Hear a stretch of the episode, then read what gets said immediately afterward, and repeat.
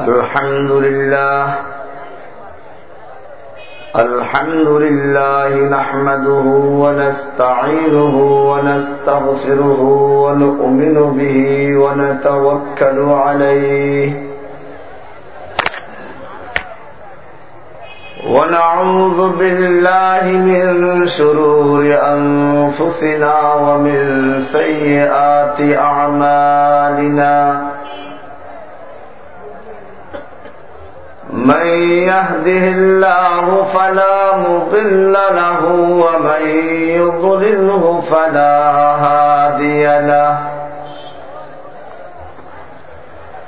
وأشهد أن لا إله إلا الله وحده لا شريك له. لا ند له ولا ضد له ولا مثل له ولا مثيل له. وأشهد أن محمدا عبده ورسوله. المبعوث إلى الأسود والأحمر لتتميم مكارم الأخلاق. لا يخلق نبي بعده ولا رسول بعد رسالته ولا شريعة بعد شريعته ولا دين بعد دينه. صلى الله تعالى عليه وعلى آله وأصحابه.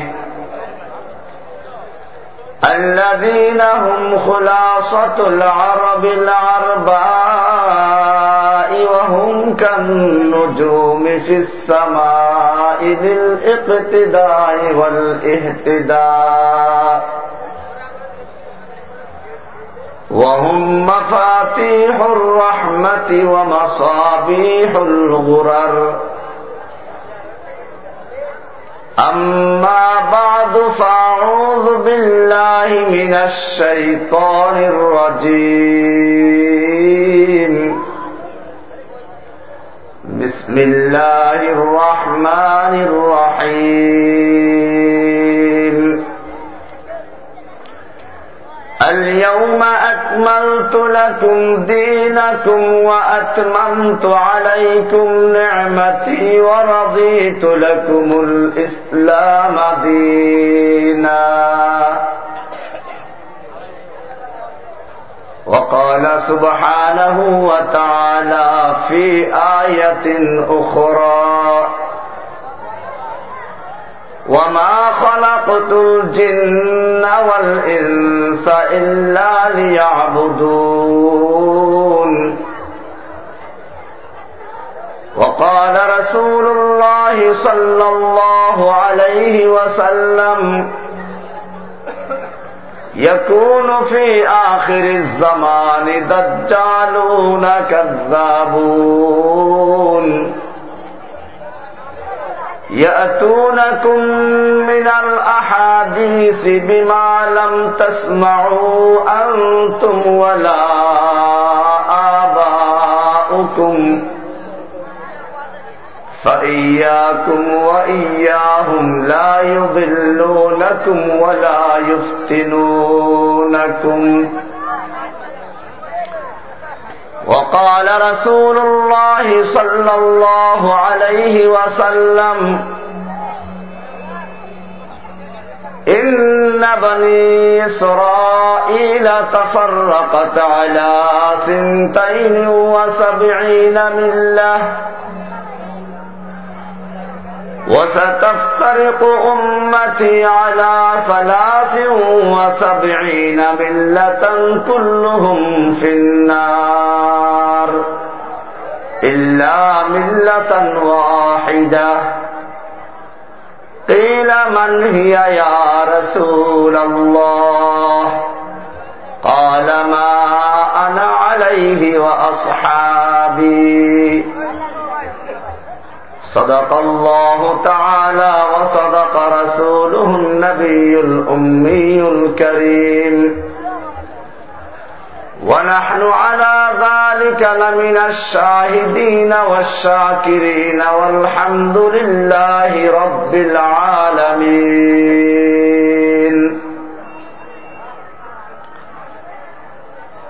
কুমিল্লা জেলার বরিচং উপজেলার দক্ষিণ জগৎপুর হাজিবাড়ি প্রাঙ্গণে বার্ষিক ওয়াজ মাহফিলের সম্মানিত সভাপতি জনাব আলহাজ মোহাম্মদ কফিল উদ্দিন সাহেব, মঞ্চে উপবিষ্ট ওলামায় কেরাম, আমার সম্মুখে কোরআন এবং হাদিসের প্রেমিক তৌহিদি জনতা পর্দার আড়ালে অবস্থানরত আমার মা ও বোনেরা। আল্লাহ সুবহান মহান দরবারে লাখ শুক্রিয়া জ্ঞাপন করছি, যিনি আমাদেরকে কোরআন ও হাদিসের এই গুরুত্বপূর্ণ মাহফিলে বসার তৌফিক এনায়েত করেছেন এজন্য সকলে জোরে সরে বলি আলহামদুলিল্লাহ রব্বানা লাকাল হামদ حمدا كثيرا طيبا مباركا فيه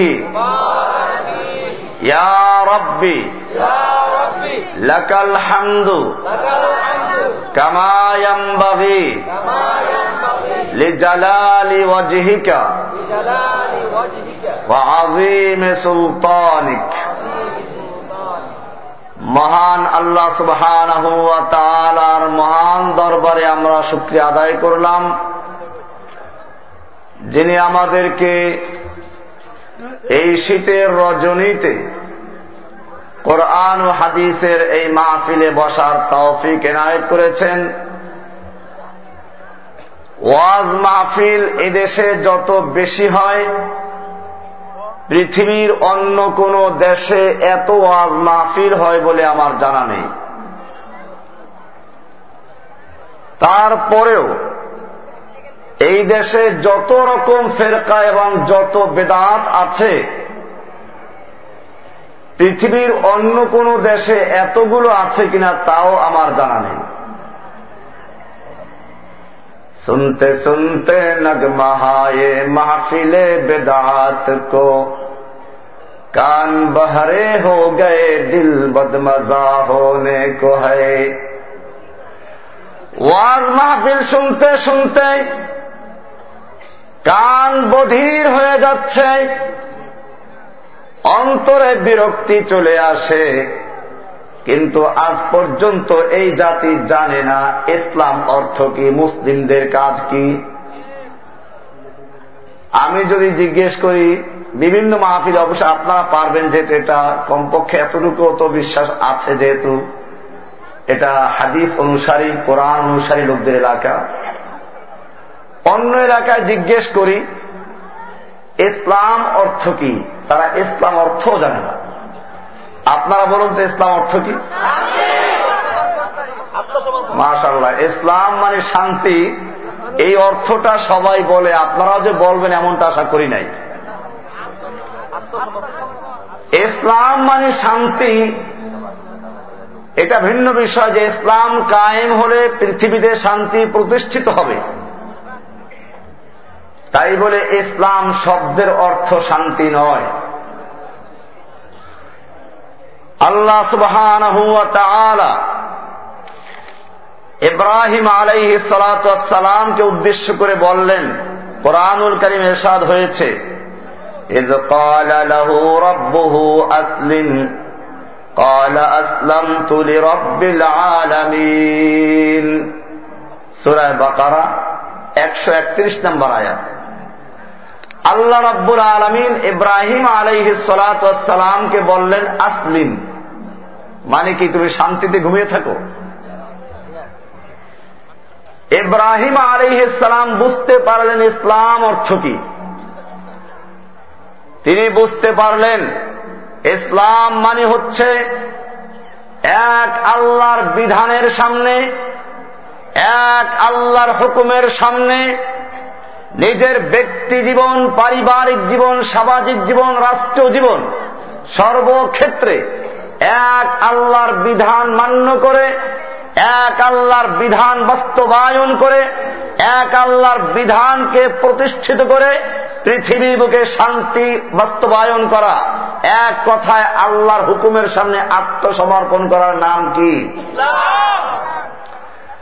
এজন্য ইব্রাহিম আলাইসালাম সঙ্গে সঙ্গে জবাব দিলেন আসলাম তুলি রব্বিল আলমিন। আমি রব্বুল আলমিন, যিনি গোটা জগৎ সমূহের রব, তার সামনে আত্মসমর্পণ করলাম। আজকে আমরা এমন এক সমাজে বসবাস করছি, যেই সমাজের লোকেরা নিজেদের পরিচয় ভুলে গেছে। আমাদের পরিচয় হচ্ছে মুসলিম পরিচয় কি আর কোন পরিচয় থাকবে এটাও কোরআন থেকে আমরা নিব ওয়ামান আহসানু কৌলাম মিম্মান দা ইলাল্লাহ ওয়ামিলা সালিহা وقال إنني من المسلمين ওই ব্যক্তির চেয়ে উত্তম কথা আর কার হতে পারে যে ব্যক্তি মানুষকে আল্লাহর দিকে আহ্বান করে, আহ্বান করব কার দিকে? না কোন পীরের তরিকার দিকে?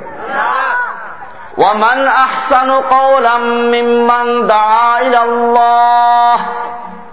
ওই ব্যক্তির চেয়ে আর কার কথা উত্তম হতে পারে? যে ব্যক্তি মানুষকে আল্লাহর দিকে আহ্বান করে, এক আল্লাহর গোলামি করার জন্য এক আল্লাহর হুকুম মানার জন্য এক আল্লাহর আনুগত্য করার জন্য আহ্বান করে ও আমিলা সালিহান এবং নিজের আমলে সালে করে অকালা ইন্নানি মিনাল মুসলিমিন এবং সে বলে ঘোষণা করে ইন্নানি মিনাল মুসলিমিন আমি একজন মুসলিম আমি একজন আমাদের পরিচয় কি? মুসলিম। আর কোন পরিচয় আছে? চিস্তি কাদেরি, নকশাবন্দি, মোজাদ্দিদি, হানাফি সাফি হাম্বলি, মালিকি, সাবেরি। এই যে কতগুলো পরিচয় মানুষেরা ধারণ করেছে, আল্লাহর নবীর যুগে এগুলো ছিল? মুসলিম জাতিকে এমন ভাবে দলে দলে ভাগ করা হয়েছে। এক লোক তিন মালিকের ছাগল বলত তো ছাগল, কালো ছাগল দেখতে প্রায় একরকম। প্রতিদিন মালিকদের বকা খেতে হয়। একজন আর ছাগল আরেকজনের বাড়িতে যায়। এই জন্য রাখাও চিন্তা করল, যাতে প্রতিদিন প্যাচ না লাগে, সেজন্য এক মালিকের ছাগলের কান ছিদ্র করল আর এক মালিকের ছাগলের নাক ছিদ্র করল আর এক মালিকের ছাগলের গায়ে কালার লাগালো এখন আর কোনো পেঁয়াজ লাগে না, কোনটা কোন মালিকের ছাগল। ঠিক তেমনি ভাবে, ইহুদি খ্রিস্টানেরা মুসলিম জাতিকে দলে দলে বিভক্ত করে একদল ওদের দালাল তৈরি করল, বিভিন্ন ভাগে বিভক্ত করে, যাতে করে এই মুসলিমদেরকে চিনা যায় কারা কোন দলের মানুষ, সেজন্য তাদেরকেও এই নাকে খত দিয়েছে। একদল গোল জামা পরে একদল ফালা জামা একদল পাঁচকল্লি টুপি আর একদল গোল টুপি। একদল হলুদ পাগড়ি একদল সবুজ পাগড়ি একদল সাদা পাগড়ি। এভাবে টুপি পর্যন্ত আলাদা করেছে মুসলিম জাতি। পাগড়ির কালার পর্যন্ত আলাদা করে ফেলেছে। এখন মুসলিমদেরকে পাখির মতো গুলি করে হত্যা করলেও কেউ প্রতিবাদ করার মতো নেই। আজকে সারা বিশ্বে আমরা যেদিকে তাকাই সেদিকে দেখি। একটাই মাত্র চিত্র তা হচ্ছে মুসলিমদেরকে হত্যা করা। ফিলিস্তিনের প্রথম কেবলা ইহুদিরা দখল করে আছে। মুসলিমদের বাড়ি ঘরগুলোকে বুলডুজার দিয়ে গুড়িয়ে দেওয়া হচ্ছে। মুসলিম যুবকেরা যখন ওদের ট্যাঙ্কের দিকে পাথর নিক্ষেপ করে, ওরা তার জবাব দেয় ট্যাঙ্কের গোলা দিয়ে। মুসলিম যুবকেরা পাথর মারলে সন্ত্রাসী হয়, জঙ্গিবাদী হয়। ওরা ট্যাঙ্কের গোলা ছুড়লেও তারা জঙ্গিবাদী হয় না। ইরাক, আফগানিস্তানের একই চিত্র। কাশ্মীর, আরাকান মুসলিমদের একই অবস্থা। এইভাবে আমাদের দেশের পরে দেখবেন আরও কত তরিকা। মানুষকে বিভিন্ন টাইটেল দিয়ে খাজা বাবা, গাউস, কুতুব, আবদাল, গাজা বাবা, ল্যাংটা বাবা, কত বাবার এদেশে আগমন ঘটেছে। এরপরে এদেরকে আল্লাহর আসনে বসিয়েছে। খাজা নওয়াজ, গরিব নওয়াজ, বান্দা নওয়াজ, গঞ্জে বক্স, আতা বক্স। এরপরে মাজার। কোন মাজারে কুমির পালে, কোন মাজারে কচ্চপ কোন মাজারে গজার মাছ, আবার কোন মাজার ঠান্ডা, কোন মাজার গরম। এইভাবে এহুদি খ্রিস্টানেরা মুসলিম জাতিকে ইসলাম থেকে সরিয়ে দিয়ে বিভিন্ন সিরিকার বেদাতে লাগিয়ে দিয়ে ওরা মুসলমানদেরকে পাখির মতো গুলি করছে, মুসলমানদের বলার কিছুই নেই। সবচেয়ে বড় যে ক্ষতিটা ওরা করেছে, তা হল মুসলিমদেরকে ঐক্যবদ্ধ রাখার জন্য। ইসলামে সবচেয়ে গুরুত্বপূর্ণ একটি বিষয় রয়েছে, তা হল ইমাম। সমস্ত ইমাম একমত, ইয়াজিব আলাল মুসলিমিন নসবুল ইমাম। মুসলিমদের একজন ইমাম থাকবে, মুসলিমদের একজন খলিফাতুল মুসলিমিন থাকবে, আমিরুল মোমিনিন থাকবে।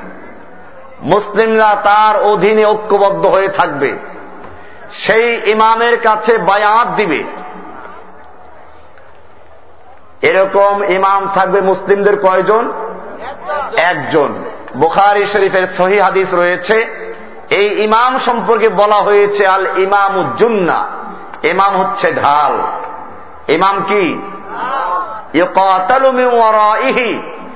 সেই ঢালের অধীনে যেরকম আড়ালে থেকে মানুষরা যুদ্ধ করে, ঠিক এরকম ভাবে মুসলিমদের যে ইমাম থাকবে, সেই ইমামের নেতৃত্বে মুসলিমরা আল্লাহর জমিন আল্লাহর দিন কায়েম করবে, কুফফারদের সঙ্গে লড়াই করবে, অন্যায়ের বিরুদ্ধে প্রতিবাদ করবে। এই যে খিলাফত আর বায়াত, আমরা দেখি আল্লাহর নবী সাল আলহি ওয়াসাল্লামের মৃত্যুর পরে তিন দিন পর্যন্ত লাশ দাফন করা হয় নাই। কারণ মুসলিমদের খলিফা নির্বাচিত হয় নাই। বিষয়টি এত গুরুত্বপূর্ণ, আল্লাহর নবীর লাশ পর্যন্ত তিন দিন দাফন করা হয় নাই খলিফা নির্বাচন না করার কারণে। এরপরে মুসলিমদের খলিফা নির্বাচিত হলেন, সেই খলিফার নাম কি? মুসলিমরা তার কাছে বায়াত দিল, প্রথম দিল অমর রাজি আল্লাহ তালানের পরে অন্য অন্যরা বায়াত দিলেন। বায়াত পাওয়া গেল। পীর মুরিদি বায়াত না এটা। আবু বকর সিদ্দিক যখন খলিফা হলেন, এরপরে আর খুচরা কেউ বায়াত নিয়েছিল? ওলামায়কেরাম চিন্তা করবেন, গভীর রাত্রে আমি ওই সুরাল আওয়াজ করতে চাচ্ছি না। গলাও ভাঙ্গা, আপনারা বুঝতেই পারছেন। এজন্য কিছু মৌলিক বিষয় আলোচনা করার প্রয়োজন। আল্লাহর নবী যখন জীবিত ছিলেন, মুসলমানদের থেকে বায়াত নিয়েছেন। ব্যক্তিগত বায়াত নিয়েছেন, সামগ্রিক বায়াত নিয়েছেন, কিন্তু বায়াত নিচ্ছেন কে? আল্লাহর রাসুল সাল্লাম বুখারি শরীফের বায়াতের কথা আছে আলা আল্লাহ তোমরা শিরিক করবে না, জেনা করবে না, চুরি করবে না, এর উপরে বায়াত করো। বায়াত আছে। কিন্তু মনে রাখতে বায়াত নিচ্ছেন কে? আল্লাহর রসুল সাল্লাম। হদাইবিয়ার সন্ধি ইসলামের ইতিহাসের এক গুরুত্বপূর্ণ অধ্যায়। আল্লাহর নবী সাল আলহি ওয়াসাল্লাম মদিনার থেকে আসলেন মক্কায় ওমরা করার জন্য কুফাররা বাধা দিল। মক্কা বিজয়ের আগের ঘটনা। খবর আসলো ওরা ওরা আল্লাহ রসুলকে বাধা প্রদান করল ওমরা করতে দিবে না। আল্লাহর রসুল সাল আলাই ওসাল্লাম ওসমানকে পাঠালেন মক্কাতে যে মক্কার লোকদেরকে বুঝাও। আমরা যুদ্ধ করতে আসি নাই, ওমরা করতে এসেছি, আমরা এহরাম পরিধান করেছি, আমরা মারামারি করতে আসি নাই। ওরা চিন্তা করল, মুসলমানদের শক্তিটা কেমন একটু পরীক্ষা করে দেখি, যদি সুবিধা হয় তাহলে সব মেরে ফেলব। ওরা মুসলমানদের কাছে খবর পৌঁছালো, ওসমানকে হত্যা করা হয়েছে। আল্লাহর নবী সাল আলহি ওয়াসাল্লাম যখন খবর পেলেন, ওসমানকে হত্যা করা হয়েছে, তাবুর থেকে বের হলেন। জোরে চিৎকার মেরে ডাক দিলেন, ইয়া সাহাবার সাজারা ওহে গাছের নিচে অবস্থানকারী সাহাবারা, উঠো। খবর এসেছে, ওসমানকে নাকি হত্যা করা হয়েছে। তোমরা আমার হাতে হাত রেখে বায়াত করো। হয়তো ওসমান হত্যার বদলা নিতে গিয়ে মক্কা বিজয় করে ছাড়ব। নতুবা আমরা সকলে শহীদ হয়ে যাব। আমরা কেউ মদিনায় ফিরে যাব না এর জন্য কে কে রাজি আছো? আল্লাহর নবীর আহ্বানে সাড়া দিয়ে সাহাবায় কেরাম নবীর হাতে হাত রেখে বায়াত করলেন। আসলে কি ওসমান, ওসমানকে হত্যা করা হয়েছিল? তাহলে বোঝা গেল আল্লাহর নবী বায়াত নিলেন কি করে? বোঝা গেল আল্লাহর নবীরা গায়েব জানেন না, কি করেন না? এই যে কুমিল্লাতে একদল আছে না বেদাতি? নবী আলিমুল গাইব নবীকে সম্মান করতে করতে আল্লাহর জায়গায় নিয়ে বসিয়ে দিয়েছে। ইনশাল্লাহ সুযোগ হলে আলোচনা করব। বোঝা গেল যে আল্লাহর নবীরা আল্লাহ তারা যতটুকু জানান ততটুকু জানে। আল্লাহ তালা যে অর্থে আলিমুল গাইব নিজের থেকে সবকিছু জানেন। নবীরা এরকম নিজের থেকে কিছুই জানেন না। কখন জানতে পারেন? আল্লাহ তারা যখন জানান, তারপরে জানতে পারেন। নবী বয়াত নিলেন। আল্লাহ তালা এই দৃশ্যকে এমন সুন্দরভাবে কবুল করলেন ওহেই নাজের করে দিলেন। আনিল মুমিনিন।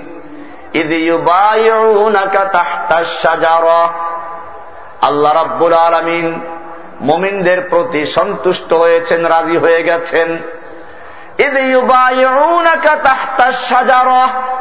যখন তারা আপনার হাতের উপরে হাত রেখে বায়াত করছিল, গাছের নিচে বসে তাহতার সাজার এক পর্যায়ে আল্লাহ তারা বলছেন ইয়াদুল্লাহিম ওদের হাতের উপরে স্বয়ং আল্লাহর হাত ছিল। কার হাত ছিল? এত খুশি হলেন পিসাবরা খুশি হয়ে গেছে। বায়াত পাওয়া গেছে। কিন্তু এরা চিন্তা করে না বায়াতটা নিয়েছেন কে? আল্লাহর রসুল। বায়াত নিয়েছেন কে? রাসুলের বয়াত নার অধিকার আছে। খলিফাতুল মুসলিমিনের বায়াত নার অধিকার আছে। আল্লাহর রাসুলের পরে বায়াত নিচ্ছেন আবু বকর। সেই সময় খুচরা আর কোন বায়াত ছিল? আবু বকরের পরে খলিফা কে ছিলেন? অমরের সময় আর কোন পীরসাদ ছিল? যে বায়াত নিত, পাগড়ি ফেলে? এখন পাগড়ি ধরে বায়াত নেয় না? বোঝা গেল, মুসলিম জাতির এই বায়াতের গুরুত্ব রয়েছে। আল্লাহর রসুল সাল্লাম বলেছেন, যেই ব্যক্তি বায়াত বিহীন মৃত্যুবরণ করল, সে ব্যক্তি জাহিলিয়াতের মৃত্যুবরণ করল। যদি খলিফাতুল মুসলিমিন না থাকে অথবা না পাওয়া যায়, তাহলে কমপক্ষে তিনজন হলে একজনকে আমির বানিয়ে তারপরে দিন কায়েমের চেষ্টা করতে হবে। এই ছিল খলিফার খেলাফত। এহুদি খ্রিস্টানরা দেখল, এই খেলাফত ব্যবস্থা যদি পুনর্চালু হয়, অথবা মুসলিমরা বুঝতে পারে খেলাফত একটা জিনিস আছে তাদের একজন ইমাম থাকবে, তাহলে আবার গোটা বিশ্বের মুসলিম জাতি ঐক্যবদ্ধ হয়ে তাদের খলিফা নির্বাচন করবে, ইমাম নির্বাচন করবে, তখন আর এই মুসলিমদের বিরুদ্ধে আমাদের কিছুই করা যাবে না। সেজন্য তারা মুসলমানদের খেলাফত ব্যবস্থাকে, মুসলমানদের ইমারত ব্যবস্থাকে ধ্বংস করে এই খেলাফতকে কোরআন হাদিসের থেকে মিটানো যেহেতু সম্ভব নয়, সেজন্য খেলাফত ব্যবস্থাকে, বায়াতকে পরিবর্তন করে ব্যক্তি পর্যায়ে ঢুকিয়ে দিয়ে পীর প্রথা, মুরিদ প্রথা চালু করে এবারে বলল, মুরিদরা তো আর পীরের কাছে বায়াত নাও। এইভাবে খেলাফত কায়েমের ব্যবস্থাকে চিরতরে বন্ধ করে দেওয়ার জন্য, স্তব্ধ করে দেওয়ার জন্য যে প্রথা এখনই খ্রিস্টান চালু করেছে, তার নাম হচ্ছে পীর মুরিদি প্রথা, ঠিক কিনা? এবারে আসুন পিসাবরা কি করে? ইসলামের মৌলিক আলোচনাগুলো আমরা করতে যাচ্ছি। প্রথমেই এখন হামলা করেছে যে পরকালে মুক্তির জন্য ইসলাম ধর্ম গ্রহণ করার দরকার নাই। আসুন, আমাদের আধুনিক শিক্ষায় শিক্ষিত লোকেরা, এখন কোরআন হাদিস একেবারে কম জানে না। দেখলেন চেয়ারম্যান সাহেব কত সুন্দর ওয়াজ করে গেলেন, আমি ওনাকে খারাপ বলছি না। অনেকে আছে, এরকম ওয়াজ তো সবাই এখন জানে। এরা যখন এই পীরসাবদের বক্তব্যগুলো শুনে, তখন ওটাকে বলে তাদের ভাষায় মডারেট ইসলাম এই মডারেট ইসলামকে উৎসাহিত করার জন্য আমেরিকা টাকা পয়সা দিয়ে সাহায্য করছে। আমার কাছে আমেরিকার একটা সংস্থা রয়েছে এহুদিদের র্যান্ড ইনস্টিটিউট।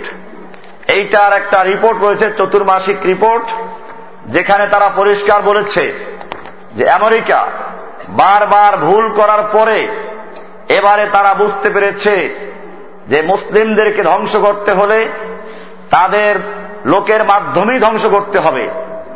বলেছে, যুক্তরাষ্ট্র এমন এক যুদ্ধে জড়িত যা একই সাথে অস্ত্রের ও আদর্শের। অস্ত্রের যুদ্ধ আর আদর্শেরও যুদ্ধ এটা। এই যুদ্ধের চূড়ান্ত বিজয় শুধুমাত্র তখনই অর্জিত হবে যখন চরমপন্থীদের আদর্শকে, চরমপন্থী বলতে যারা আপনারা মুসলিম, ইসলামকে ঠিকমতো পালন করেন, এদেরকে ওরা বলে চরমপন্থী। চরমপন্থীদের আদর্শকে তাদের নিজেদের সমাজের জনগণ এবং সমর্থকদের চোখে কলঙ্কিত অথবা অখ্যাত করা যাবে, তখনই তারা বিজয় লাভ করবে। বোঝা গেল তারা একদিকে অস্ত্রে যুদ্ধ করছে আর একদিকে ইসলামের মূলে আঘাত করার জন্য ওরা বিভিন্ন কৌশল অবলম্বন করছে, আর সেজন্য তারা এখানে লিখেছে, নাইন ইলেভেনের আক্রমণের পরে বারবার ভুল পদক্ষেপ নেওয়ার পর আজ ওয়াশিংটন পাল্টা আক্রমণ চালিয়ে যাচ্ছে। সেনায়ু যুদ্ধ পরবর্তী সময়ের তুলনায় নজিরবিহীন এক রাজনৈতিক যুদ্ধের প্রচারণা শুরু করেছে যুক্তরাষ্ট্রের সরকার। সামরিক মনস্তান্ত্রিক অভিযান এবং সিআইএ এর গোপন অভিযান পরিচালনার জন্য নিয়োজিত দলগুলো থেকে শুরু করে প্রকাশ্যে যোগাযোগ মাধ্যম, রেডিও, টিভি, সংবাদপত্র ইত্যাদি এবং বুদ্ধিজীবীদের অর্থনৈতিক যোগান দেওয়া পর্যন্ত ওয়াশিংটন মিলিয়ন মিলিয়ন ডলার ব্যয় করছে এমন এক প্রচার অভিযানে, যার লক্ষ্য শুধুমাত্র মুসলিম সমাজকেই নয়, ইসলামকেও প্রভাবিত করা। শুধু মুসলিমকেই নয়, ইসলামকেও পরিবর্তন করা তাদের উদ্দেশ্য। এই জন্য এবারে শুনুন তারা কি করছে। তারা এই প্রবন্ধ লিখেছে, ওয়াশিংটন গোপন ভাবে কম পক্ষে চব্বিশটি দেশে অনুদান প্রদান করেছে রেডিও এবং টেলিভিশনে ইসলামী অনুষ্ঠান প্রচারের জন্য। কে অর্থ দিচ্ছে? আমেরিকা। কিসের জন্য? ইসলাম প্রচারের জন্য। মুসলিম স্কুলে কোর্স চালুর জন্য অনুদান প্রদান করেছে মুসলিম বুদ্ধিজীবীদের জন্য ও রাজনৈতিক কর্মশালার জন্য অথবা অন্যান্য কর্মসূচি পালনের জন্য শুধুমাত্র মডারেট ইসলামকে উৎসাহিত করার দুঃখে কেন্দ্রীয় সরকার থেকে সাহায্য দেওয়া হচ্ছে মসজিদ নির্মাণের জন্য, এশিয়ান কোরআন রক্ষা করার জন্য, এমনকি ইসলামী স্কুল তথা মাদ্রাসা প্রতিষ্ঠার জন্য। ইমাম প্রশিক্ষণের জন্য। আর সেজন্য আপনারা দেখেছেন, বাংলাদেশের জাতীয় মসজিদ কর্তৃক পরিচালিত ইসলামিক ফাউন্ডেশন এখানে ইমাম প্রশিক্ষণের সমাপনী অনুষ্ঠানে আমেরিকার নর্তকীরা, সেখানে নারী পুরুষ মিলে ডান্স করেছে, ব্যালে ডান্স করেছে। ছেলে মেয়েকে আলিঙ্গন করেছে, চুম্বন খেয়েছে, তার পত্রিকার ছবি আপনারা দেখেছেন। আপনারা বুঝতেই পেরেছেন, আমেরিকার এই বার্ষিক রিপোর্টে যা বলা হয়েছে, সেটা স্পষ্ট করে দিয়েছে বাংলাদেশের এই ঘটনা। আজকে মুসলিমদেরকে ভুলিয়ে দেওয়া হয়েছে, ইসলাম অর্থ কি? এরপরে চক্রান্ত হচ্ছে, ইসলাম পালন করা কোনো জরুরি না, যে কোনো ধর্ম পালন করলে পরকালে মুক্তি পাওয়া যাবে। আমি এক একটা বিষয়কে ক্লিয়ার করতে চাচ্ছি। যতক্ষণ আপনারা থাকবেন, অতক্ষণ ইনশাল্লাহ আলোচনা চলবে। প্রথম বিষয় আমি হাত দিয়েছি ইসলাম। কারণ এটাই প্রথম বিষয়। দেওয়ানবাগি পীর তার বইতে লিখে দিয়েছে, পরকালে মুক্তির জন্য ইসলাম ধর্ম গ্রহণ করার দরকার নেই। মাইজ ভান্ডারীদের বইতে লেখা রয়েছে এরকম ভাবে অনেক পীরের বইতে লেখা রয়েছে, ইসলাম পরকালে মুক্তির জন্য ইসলাম ধর্ম গ্রহণ করার কোনো প্রয়োজন নেই। আর এ কারণেই এই আধুনিক শিক্ষায় শিক্ষিত অনেক লোকেরা এ কথাই বলে, যার যার ধর্ম তার তার সব ধর্মই তো আল্লাহর কথা বলে, এক ধর্ম পালন করলেই চলে, বলে কিনা? এবারে আসুন, আল্লাহকে আমরা জিজ্ঞেস করি, আল্লাহর কাছে কোন ধর্ম গ্রহণযোগ্য? আল্লাহ তারা বলছেন ইসলাম। আল ইমরান, উনিশ নম্বর আয়াত আল্লাহ তারা বলছেন ইসলাম। আল্লাহর কাছে শুধুমাত্র একমাত্র গ্রহণযোগ্য দিন হচ্ছে ইসলাম। আল্লাহর কাছে গ্রহণযোগ্য দিন কি? আল্লাহ তারা বললেন, আল্লাহর কাছে গ্রহণযোগ্য একমাত্র দিন হচ্ছে ইসলাম। আর এদেশের কতগুলো পীর বলল, ইসলাম ধর্ম গ্রহণ করা ছাড়াও পরকালে মুক্তি পাওয়া যাবে। ও আমার জাতি আমি জিজ্ঞেস করতে চাই, এইগুলো পীর না শয়তান? এগুলো আল্লাহর অলি না শয়তানের অলি এবার আর ক্লিয়ার হওয়ার জন্য বলছি, আল্লাহ তারা বলছেন, আল্লাহ তারা বলছেন আলিয়াউমা আকমালতু লাকুম দীনাকুম। ওয়া আতমামতু আলাইকুম নি'মাতি ইসলাম হে নবী আপনি বিশ্ববাসীকে জানিয়ে দিন আলিয়াউমা আকমাল তুলাকুম দিনাকুম। আজকে আমি তোমাদের জন্য তোমাদের দিনকে মোকাম্মাল করে দিয়েছি পরিপূর্ণ করে দিয়েছি। ইসলাম পরিপূর্ণ কিনা? পরিপূর্ণ হইলে আর কোন বেদাত ঢুকেবার সুযোগ আছে? একটা বিল্ডিং এর কাজ পরিপূর্ণ হয়ে গেছে। এরপরে একজন একটা স্বর্ণের ইট নিয়ে আসলো, যেটা এক জায়গায় লাগান। লাগান যাবে? লাগাইতে হলে কি করতে হবে? বোঝা গেল আল্লাহ রাব্বুল আলমিন তার নবীর মাধ্যমে নবীর জীবদ্দশায় দিনকে মোকাম্মাল করেছেন, পরিপূর্ণ করে দিয়েছেন। এরপরে ইসলামের মধ্যে বেদাতে হাসানা বলে নতুন কোন এবাদতকে তৈরি করার অবকাশ দেওয়া হয় নাই। যদি কোনো ব্যক্তি আল্লাহর নবীর মাধ্যমে যে ইসলাম পরিপূর্ণ হয়েছে, তার মধ্যে অন্য কোন এবাদত তৈরি করতে চায়, ঢুকাতে চায়, আল্লাহর নবীর সেই দিনকে ভেঙ্গে তারপরে ঢুকানো সম্ভব ঠিক কিনা? যদি কোন ব্যক্তি ইসলামের নতুন কোন আবাদত তৈরি করে, তার নাম কি? বেদাত। ইনশাল্লাহ একটু পরে আমরা আলোচনায় আসব। আপনারা ধৈর্য হারা হবেন না, একটু বসেন। কারণ আমারও সবসময় আসা সম্ভব না। এজন্য আপনারা ধৈর্য ধারণ করবেন। আমি এখানে এসে জানতে পারলাম, নাম যদি অনেকে আহলে হাদিস লেখে, কিন্তু তারাও বেদাত করে। হাদিস অনুযায়ী তারা চলে না। অনেক বেদাত তাদের মধ্যেও ঢুকেছে। এজন্য জানা দরকার আছে, নতুবা কেয়ামতের মাঠে আল্লাহর নবীর সামনে আপনাদেরকে লজ্জিত হতে হবে।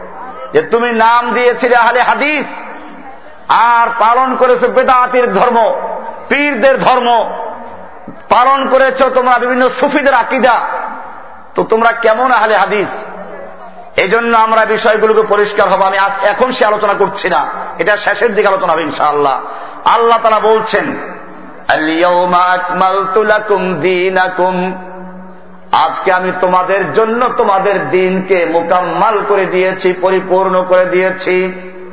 ও তো আলাইকুম ন্যায়মাতি এবং আমি আমার নিয়ামতকে তোমাদের উপরে সমাপ্ত করে দিয়েছি। কোরআন নাজিল হচ্ছিল। এটা আল্লাহর নিয়ামত।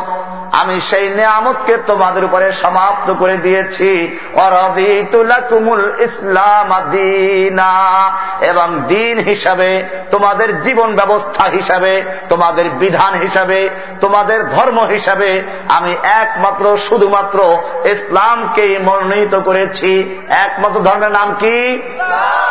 আল্লাহর মনোনীত ধর্মের নাম কি? কোরআনকে আরও জিজ্ঞেস করি।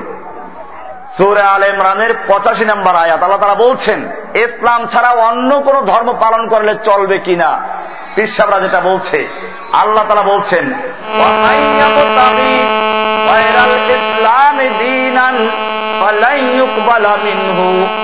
ইসলাম পঁচাশি নম্বর আয়াত আল্লাহ তারা বলছেন যেই ব্যক্তি ইসলাম ছাড়া অন্য কোন ধর্ম, অন্য কোন মত, অন্য কোন পথে চলে চাই সে ইহুদি হোক, খ্রিস্টান হোক, অথবা সুফিদের কোন তরিকা হোক। ইসলামের দিন আন যদি কোন ব্যক্তি ইসলাম ছাড়া অন্য কোন দিন, অন্য কোন ধর্ম, অন্য কিছু পালন করে মিনহু, লানিয়ুকবালা না তথ্য না মোটি না, একেবারেই না। তার থেকে কিছুই গ্রহণযোগ্য হবে না। সে যত জিকির করুক, যত এবাদত করুক, দান খয়রাত করুক, যা কিছু করুক, আল্লাহ সুবাহ বলছেন মিনহু তার কিছুই গ্রহণ করা হবে না। অহুয়াফিল আখেরাতে মিনাল খাসিরিন আখেরাতে সে ক্ষতিগ্রস্ত হবে, জাহান্নামি হবে। আল্লাহ তারা বললেন, ইসলাম ছাড়া অন্য কোন ধর্ম পালন করলে সে জাহান্নামি হবে জাহান নামে যাবে নাজাদ পাবে না। আর পীর বলল, পরকালে মুক্তির জন্য ইসলাম ধর্ম গ্রহণ করার দরকার নাই। অন্য ধর্ম পালন করলেও নাজাদ পাওয়া যাবে। ও আমার জাতি জিজ্ঞেস করতে চাই। পীরের কথা সত্য না আল্লাহর কথা সত্য? আল্লাহর বিরুদ্ধে যারা বলে পরকালে মুক্তির জন্য ইসলাম ধর্ম গ্রহণ করা ছাড়াও অন্য ধর্ম পালন করলেও চলবে সেইগুলো মুসলমান না কাফের? সেইগুলো পীর না শয়তান? সেইগুলো আল্লাহর অলি না শয়তানের অলি সেইগুলো আসে কে নবী না আমেরিকার আসে এহুদি খ্রিস্টানরা আসে একটা বিষয় ক্লিয়ার করতে যাচ্ছি। কারণ এটা আমাদের মধ্যেও ঢুকে গেছে এখন। মানুষ জানে না যে ইসলাম গ্রহণ করা ছাড়া অন্য কোন ধর্ম পালন করে চলবে কিনা। এবারে আসুন, আরও ক্লিয়ার হচ্ছি। আল্লাহর রসুল সাল আলহি ওয়াসাল্লাম সাহাবায় কেরামদের নিয়ে বসে আছেন। আবু বকর নিজেও সে মজদেশে আছেন। অমর আব্দুল খত্তাব রাজি আল্লাহ তার আনহু এমত অবস্থায় একটা তাওরাতের খণ্ড নিয়ে হাজির হলেন।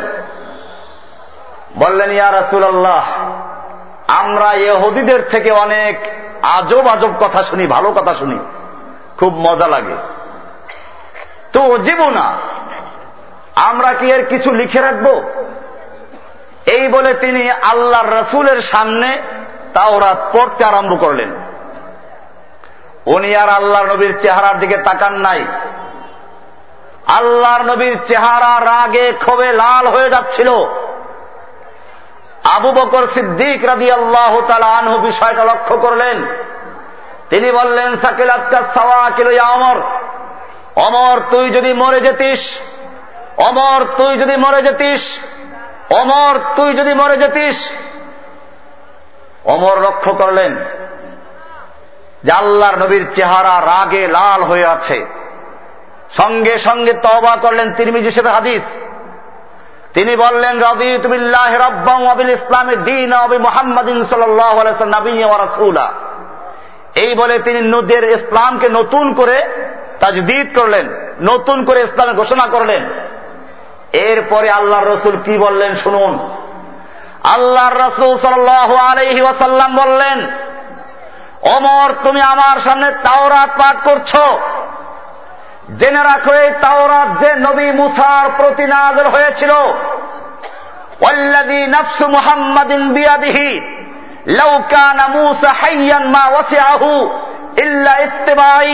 আজকে যদি সেই মুসা নবী জীবিত থাকত ও আদরাকা নবুয়তি এবং আমার নবুয়াত কাল পেত মা ওয়াসে আহু ইল্লা ইত্তেবাই তাহলে মুসা নবী পর্যন্ত পরকালে মুক্তি পাওয়ার কোন উপায় ছিল না। আমার ইত্তেবা করা, আমার অনুসরণ করে ইসলামে প্রবেশ করা ছাড়া মুসা নবী পর্যন্ত মুক্তির কোন পথ ছিল না।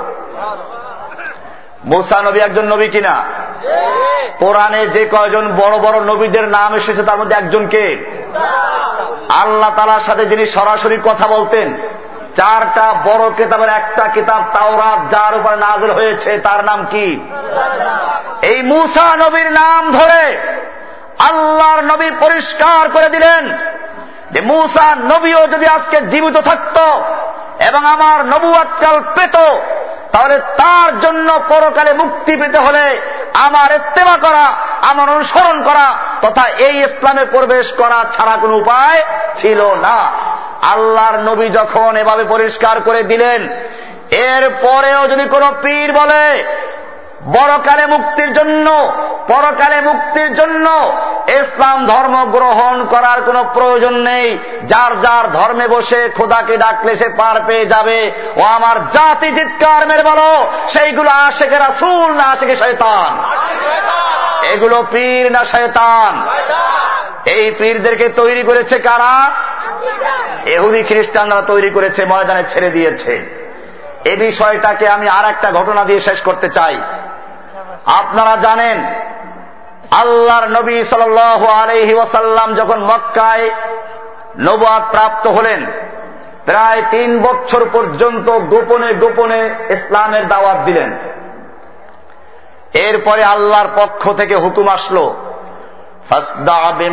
উমার হে নবী, আপনি আল্লাহর পক্ষ থেকে যা আদেশ পেয়েছেন আল্লাহর পক্ষ থেকে আপনাকে যে দায়িত্ব দেওয়া হয়েছে, যে তাও তাওহিদের প্রচার করার জন্য আপনাকে আদেশ করা হয়েছে, ফাসদা, আপনি তা প্রকাশ্যে ঘোষণা করুন। আপনার নিকট আত্মীয় স্বজন, আপনার পাড়া প্রতিবেশী, আপনার আপনজনদেরকে আল্লাহর কথা শুনিয়ে দিন, তাদেরকেও সাবধান করুন। এই আদেশ পাওয়ার পরে আল্লাহর নবী সাল আলাই ওসাল্লাম আরবের প্রথা অনুযায়ী আরবের নিয়ম ছিল যে ওরা যুদ্ধ করত। যুদ্ধ করলে তারা ঘুমন্ত লোকদের উপর হামলা করত না, বরং সকালবেলা গিয়ে হামলা করত। এই জন্য সকালবেলা যদি কেউ ঘোষণা করে সাবধান, ওরা ভয় পেয়ে যেত। কোন গুরুত্বপূর্ণ কথা বলতে হলে সেজন্য সকালবেলা ঘোষণা করত। আল্লাহর নবী সেই নিয়ম অনুযায়ী সাফা পাহাড়ে গিয়ে সকালবেলা আরোহণ করলেন। এরপরে ঘোষণা করলেন, ইয়া সবাহা, ইয়া বনি ফেহের, ইয়া বনি হাসেম এক এক গোত্রের নাম ধরে ধরে ডাকলেন। লোকেরা যখন সকালবেলা এরকম ডাক শুনল, ভয় পেয়ে গেল। চিন্তা করে দেখল, আওয়াজটা সাধারণ কোন যুবকের নয়। এ তো সেই যুবক, যেই যুবককে সবাই আল আমিন বা বিশ্বাস বলে ডাকে। এ সেই যুবক, যেই যুবক কখনো প্রতারণা করে না, কাউকে ধোকা দেয় না, সমস্ত মানুষেরা সেখানে জড়ো হয়ে গেল। এমন কি আপনার আর রাহিকুল মাহতুমে দেখবেন, এখানে লেখা আছে বিস্তারিত। যে ব্যক্তি নিজে হাজির হতে পারে নাই, সে ব্যক্তি পয়সা দিয়ে আর একজনকে পাঠিয়েছে, যাও, দেখো মোহাম্মদ কি বলতে চায়। বড় বড় নেতারা সব জড়ো হয়ে গেল। আল্লাহর রাসুল সাল আলহি ওয়াসাল্লাম ভূমিকা পেশ করলেন হে আমার কোরাইশের নেতারা, আমি তোমাদেরকে জিজ্ঞেস করতে চাই, আমি যদি বলি এই পাহাড়ের অপর প্রান্তে তোমাদের শত্রু বাহিনী ওত পেতে বসে আছে, তোমাদের উপর হামলা করার জন্য প্রস্তুত হয়ে আছে, তোমরা কি আমার কথা বিশ্বাস করবে? নেতারা সকলেই বলল অবশ্যই বিশ্বাস করব, কারণ মা জার্রাব না কাইল্লা সদেকান। আমরা তোমার থেকে কখনো মিথ্যা কথা শুনি নাই। তুমি কখনো মিথ্যা বলো কোনো ধোকা দাও না। সত্যই বিশ্বাস করি তোমার কথা। এবারে আল্লাহর নবী আবার বললেন, ওহে কোরআশের নেতারা শুনো লাউকুলতুম কালিমাতান ওয়াহিদাতান। যদি তোমরা একটা কথা বিশ্বাস করো, একটা কথা মেনে নাও, তামলিকুনা বিহাল আরব। তাহলে তোমরা সেই একটা কথা মানার কারণে গোটা আরব দেশের মালিক বনে যাবে, ক্ষমতার মালিক হয়ে যাবে। আজম অনারব বিশ্ব তোমাদের দিন তোমাদের ধর্ম গ্রহণ করবে, আবিল জিজিয়া। আর যারা তোমাদের ধর্ম গ্রহণ করবে না, তারা বাঁচতে হলে তোমাদেরকে জিজিয়া কর দিয়ে থাকবে। নেতারা খুশি। যদি একটা কথা মানলে এরকম গোটা আরবের নেতৃত্ব হাতে চলে আসে গোটা পৃথিবীর মানুষ আমাদের ধর্ম গ্রহণ করবে মানতে অসুবিধা কি বলো সে কথাটা কি এবারে আল্লাহ নবী বললেন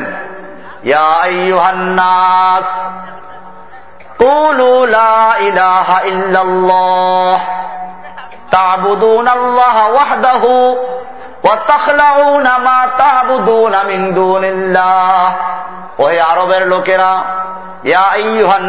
বলেছেন, শুধু কোরাইশের লোকদেরকে আহ্বান করা হয় নাই। দুনিয়ার সমস্ত মানুষকে আহ্বান করলেন সাদা, কালা, আরবি, আজমি, সব মানুষকে উদ্দেশ্য করে আল্লাহ নবী আহ্বান জানালেন, ইয়া আইয়ুহান্নাস হে দুনিয়ার সমস্ত মানুষেরা শুনো, কোলো লা ইলাহা ইল্লাল্লাহ, সেই একটা কথা হচ্ছে, বলো, লা ইলাহা লা ইলাহা ইল্লাল্লাহু। এই কথা বলার সঙ্গে সঙ্গে, এক মুহূর্ত আগে যে আবুল হাবরা আবু জাহেলরা আল্লাহর নবীকে সবচেয়ে বেশি ভালোবাসত। নবী মোহাম্মদকে ভালোবাসত, বিশ্বাসী বলতো। এক মুহূর্তের মধ্যে পাল্টে গেল। আবুল আহাব দাঁড়িয়ে বলল আলিয়ম তোমার গোটা জীবন ধ্বংস হোক, তুমি এজন্য জড়ো করেছ, আমাদের সময় নষ্ট করেছ। এই বলে আবুল আহাব দুহাত উঁচু করে আল্লাহর নবীকে মারতে উদ্যত হল। মজলিসে একটা লোক নবীর পক্ষে প্রতিবাদ করতে পারল না। আল্লাহর নবী মনক্ষুণ্ণ হয়ে ঘরে চলে গেলেন। আল্লাহর পক্ষ থেকে সান্ত্বনা বাড়ি নাজর হয়ে গেল।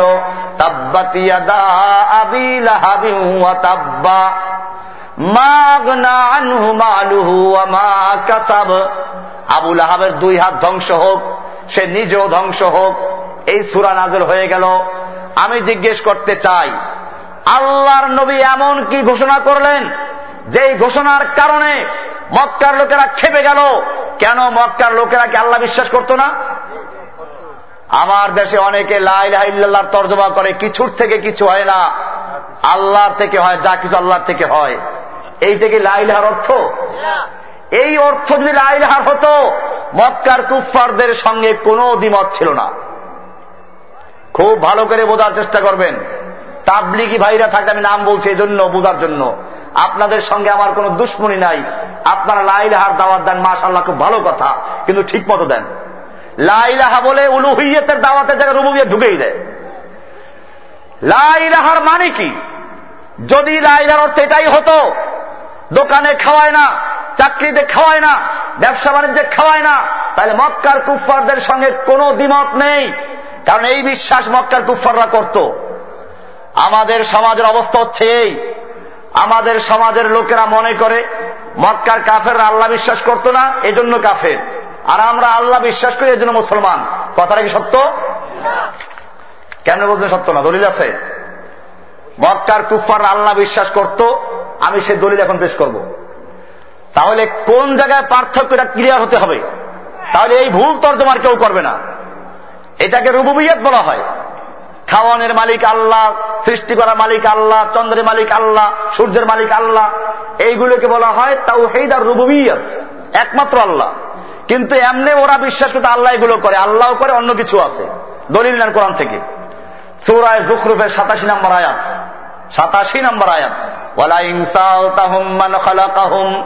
হে নবী, আপনি যদি মক্কার কুফফারদেরকে জিজ্ঞাসা করেন, মান খালাকাহুম কে ওদেরকে সৃষ্টি করেছে? তারা বলবে, আল্লাহ সৃষ্টি করেছেন। সৃষ্টিকর্তা আল্লাহ মক্কার কাফেরা বিশ্বাস করতো কিনা? তাহলে যদি এ কথা বলা হয় যে শুধুমাত্র আমরা বিশ্বাস করি আল্লাহ তারা সৃষ্টি করেছেন এই কারণে আমরা মুসলমান, তাহলে ওরা কি হবে? ওরাও তো বিশ্বাস করে সৃষ্টিকর্তাকে। কোরআন থেকে সাক্ষী দিচ্ছেন। এমনি ভাবে সুরায় জুখরফের নয় নম্বর আয়াত।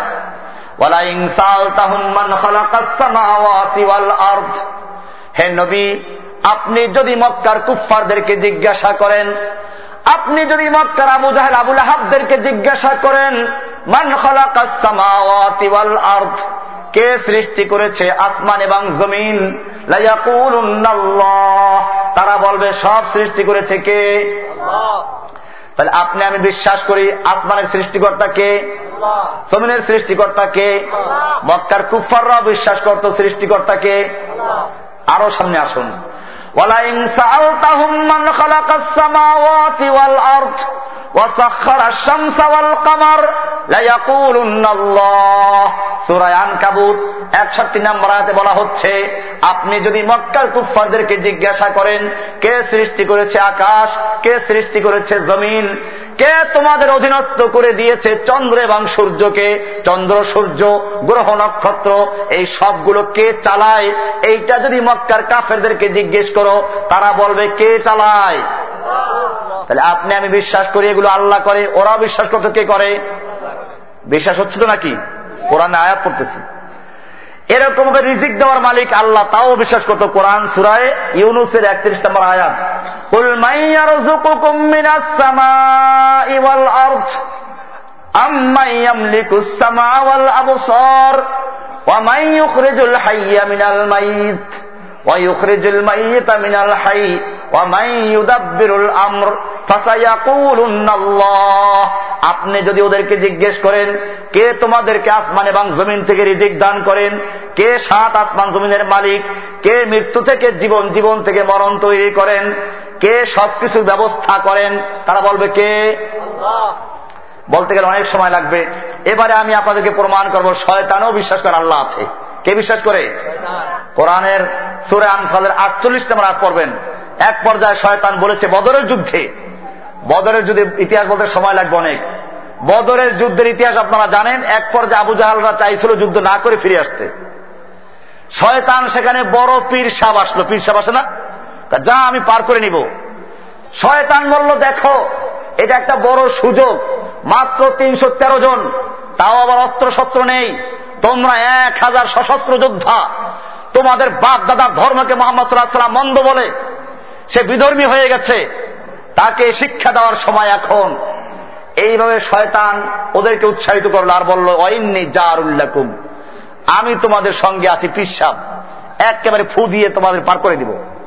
পিসাব বলে, না, পরকালে পার করাই নেবে। আপনারা বসেন, আলোচনা হবে ইনশাল্লাহ রাত্র তো আর সবসময় আমরা আসব না। এই জন্য কেউ উঠবেন না, আলোচনা ইনশাল্লাহ বিস্তারিত আলোচনা আছে। দেখবেন কোন কোন জায়গায় রোগ আছে। শয়তান বলল, আমি তোমাদের সঙ্গে আছি। এরপরে শয়তানের প্ররোচনায় ওরা যুদ্ধ করার সিদ্ধান্ত নিল। পরের দিন যখন যুদ্ধের ময়দানে আল্লাহর নবীর দল এবং আবু জাহেরের দল সামনাসামনি হল শয়তান ময়দানে অবতীর্ণ হল ওদের সাথে অদাবদ্ধ জন্য। এবার আসলো, আল্লাহ তারা বলছেন, সুরে আনফাল আটচল্লিশ নম্বর আয়াত।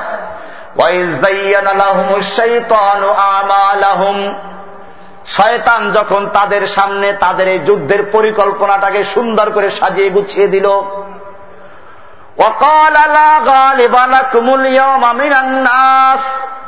এবং শয়তান এদেরকে শিক্ষা দিল, বলে দিল, আজকে তোমাদেরকে কেউ পরাজিত করতে পারবে না, তোমারাই থাকবে বিজয়ী। ওয়াইন্নি জারুল্লাকুম আর আমি তোমাদের সঙ্গে আছি, তোমাদের কোনো ভয় নাই, আমি পীর আমি অমুক এলাকার বড় পীর বড় পীরের সুরত ধরে আসছে। বড় পীর আছে না? পীরের মধ্যে বড় আছে, ছোট আছে, ঠান্ডা পীর, গরম পীর। আমি তোমাদের সঙ্গে আছি, তোমাদের কোনো ভয় নেই।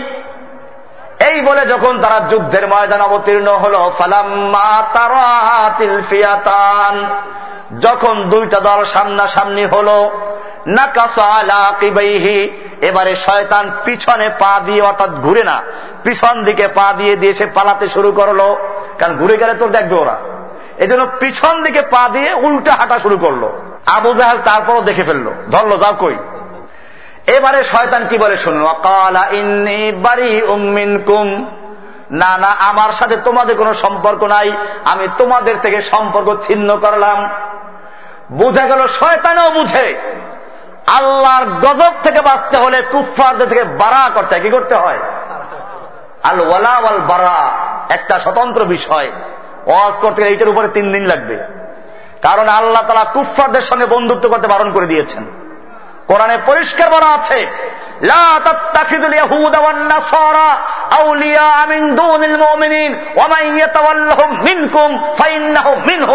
মুসলমান জাতি খবরদার, তোমরা ইহুদিদেরকে, খ্রিস্টানদেরকে বন্ধুরূপে গ্রহণ করো না, মোতাবাল্লি বানাও না, তোমাদের মুরব্বী বানাইও না।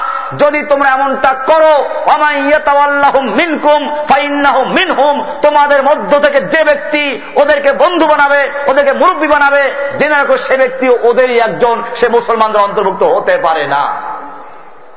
এটার নাম বারা, এর নাম কি?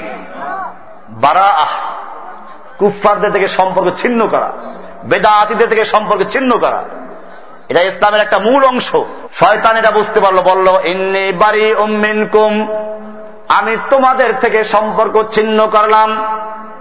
বলে কেন না এটা তুমি বললা, আমাদের সঙ্গে থাকবা। এখন কেন সম্পর্ক ছিন্ন করলা? শয়তান বলল, ইন্নি আরা মালা তারাও না আমি এমন কিছু জিনিস দেখতে পাচ্ছি যা তোমরা দেখতে পাচ্ছ না। কি দেখতে পাচ্ছিল? বদরের যুদ্ধে আল্লাহ তারা ফেরেস্তা অবতীর্ণ করে দিয়েছিলেন সাহায্যের জন্য। ফেরেস্তাদেরকে শয়তান চিনে না? একসঙ্গে ছিল না অনেকদিন? ভালো করেই চিনে। এরপরে শয়তান কি বলে? শুনুন, এটার জন্য আমি বলছি, শয়তানের পরে বলল ইন্নি আখাফুল্লাহ, আমি আল্লাহকে ভয় করি। কাকে ভয় করি? কে বলছে? শয়তান বলল, আমি আল্লাহকে ভয় করি। বদরের যুদ্ধে ঘটনা ন মুসলিম আর পুরনো মুসলিম। জান্নাত থেকে বহিষ্কার হওয়ার পরে শয়তান প্রার্থনা করেছিল কার কাছে? আল্লাহর কাছে প্রার্থনা করেছিল, রব্বি, হে আমার রব, কাকে বলছে? তুমি যখন আমাকে জান্নাত থেকে বহিষ্কার করে দিয়েছ আমাকে এই এই জিনিসগুলো দান করে অনেকগুলো আবেদন করেছে। আবেদন করেছে কার কাছে? বোঝা গেল শয়তানে বিপদে পড়েও বহিষ্কার হয়ে আবেদন করছে কার কাছে? আর আমার জাতি বিপদে পড়লে বাজারে দৌড়ায় প্রার্থনা করে খাজা বাবার কাছে। শয়তানের চেয়েও জঘন্য খারাপ এগুলো।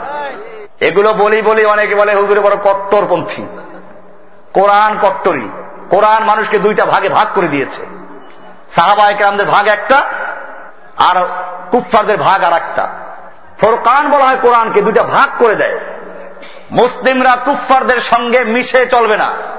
এই জন্য মুসলিম হলে পরিষ্কার মুসলিম হতে হবে। এক আল্লাহর সামনে আত্মসমর্পণকারী বান্দা। নতুবা শয়তানা বিশ্বাসকার আল্লাহ আছে। এবারে আসুন, এহুদি খ্রিস্টান আল্লাহ বিশ্বাস করে। দলিল কোরআন থেকে নেন। সুরায় মায়দার আঠারো নম্বর আয়াত, আল্লাহ তারা বলছেন অকালাতিল ইয়াহুদ নাসারা নাহনু ইহুদি এবং খ্রিস্টানরা বলে, আমরা আল্লাহর সন্তান এবং আল্লাহর সন্তান, আল্লাহর নাতিপুতি। আবনা মানে বহু বছর একজনের মানে ছেলে, মেয়ে, নাতিপুতিকে এক কথা বলে আবনা। তার মানে আমরা হচ্ছে আল্লাহর নাতিপুতি, আল্লাহর সন্তান ও আহেব্বা উহ এবং আল্লাহর খুব প্রিয় লোক, কাছের লোক। কারা বলে? এহুদি খ্রিস্টানরা বলে। তাহলে বোঝা গেল এহুদি খ্রিস্টানরা বিশ্বাস করে। কাকে বিশ্বাস করে? মক্কার কুফাররা যে আল্লাহকে চিন্ত বিশ্বাস করতে আর একটা প্রমাণ সহজ। আমাদের নবীজির আব্বার নাম কি? আবদুল্লাহ। আবদুল্লাহ। মানে কি? আল্লাহর বান্দা। আল্লাহর নবীর আব্বার নাম যখন আবদুল্লাহ তাহলে বুঝা গেল আল্লাহর নবীর জন্মের আগেও লোকের আল্লাহকে চিনত এবং নিজের সন্তানের নাম আবদুল্লাহ রাখত ঠিক কিনা? এবারে আসুন, তাহলে বোঝা গেল যে শুধু আল্লাহ আছেন। আল্লাহ তালা খাওয়ার মালিক, দেওয়ার মালিক, দোকানে খাওয়ায় না। লাইলাহার তর্জমা যদি এটাই হতো, তাহলে মক্কার কুফারদের সঙ্গে কোনো দ্বিমত ছিল? তাহলে দ্বিমত হলো কেন? এটা বুঝতে হবে। এই জাতি আশাহাদু আল্লাহ বলে সাক্ষী দেয়। কিসের সাক্ষী জানে না? আমি বলি একজন লোক আদালতে সাক্ষী দেওয়ার জন্য গেল। আদালত জিজ্ঞেস করো তুমি কে? বলল, আমি তো খুনের মামলার সাক্ষী। বলে আচ্ছা বলো, সাক্ষী দাও, কে খুন করেছে? বলে, জানি না। কাকে খুন করেছে? তাও জানি না। আদালত বলবে না ফাজদামি করার জন্য আসছো। পুলিশ ডেকে ওকে জেলখানা ঢুকিয়ে দেওয়া হবে। একজন মুসলিম যখন সাক্ষী দেয় সাধু আল্লাহ বলে, আর যদি সে না জানে কিসের সাক্ষী দিল, তার এই সাক্ষী গ্রহণযোগ্য হবে? এটা সবচেয়ে বড় সাক্ষী। কোরআনুল কারিমে এই সাক্ষীকে বলা হয়েছে আকবরু শাহাদা। সবচেয়ে বড় সাক্ষী। এই সাক্ষী সম্পর্কে বলা হয়েছে শাহিদ আল্লাহ আন্নাহু ওয়াল মালাইকাতু ওয়া উলুল ইলমে কায়িমান বিল কিসতে। এই সাক্ষী এমন সাক্ষী যেই সাক্ষী আল্লাহ স্বয়ং নিজে দিচ্ছেন যেই সাক্ষী ফেরেশতারা দেয় যে সাক্ষী সমস্ত উলুল এলেমরা দেয়। তাহলে এমন সাক্ষী অর্থ জানা দরকার আছে কিনা? এই লা ইলাহার মধ্যে এমন কি আছে? লা ইলাহা মানে কোন ইলাহা নাই কোন মাহবুদ নাই আগে নাই আগে বর্জন। একটা পুরাতন বিল্ডিং এ রং করতে হলে, আগে পুরাতন রং ঘষে মেজে পরিষ্কার করে, এরপরে নতুন রং করেন, ঠিক কিনা? নাকি খালি নতুন রং করে পুরানো থেকে যায়? এমনি ভাবে, লা ইলাহা বলে অন্তরে যত খাজা বাবা গাজা বাবা যত ল্যাংটা বাবা আছে সবগুলো উৎখাত করে দেব দেবী উৎখাত করে সব লাইলা বলে বাদ দিয়ে এর পরে যদি কোনো ব্যক্তি ইল্লাহ বলে আল্লাহকে গ্রহণ করে তাহলে সে হয় মুসলিম। সে হয় কি? আর যদি আল্লাহ কেউ মানে খাজা বাবা কেউ মানে আল্লাহ কেউ মানে আবার বিশ্বাস করে পীর বাবা সব দেখে তাহলে মুসলমান হবে? লা ইলাহা সব লা ইলাহা বলে সব বাদ দেওয়া হলো। এইখানেই গন্ডগোল।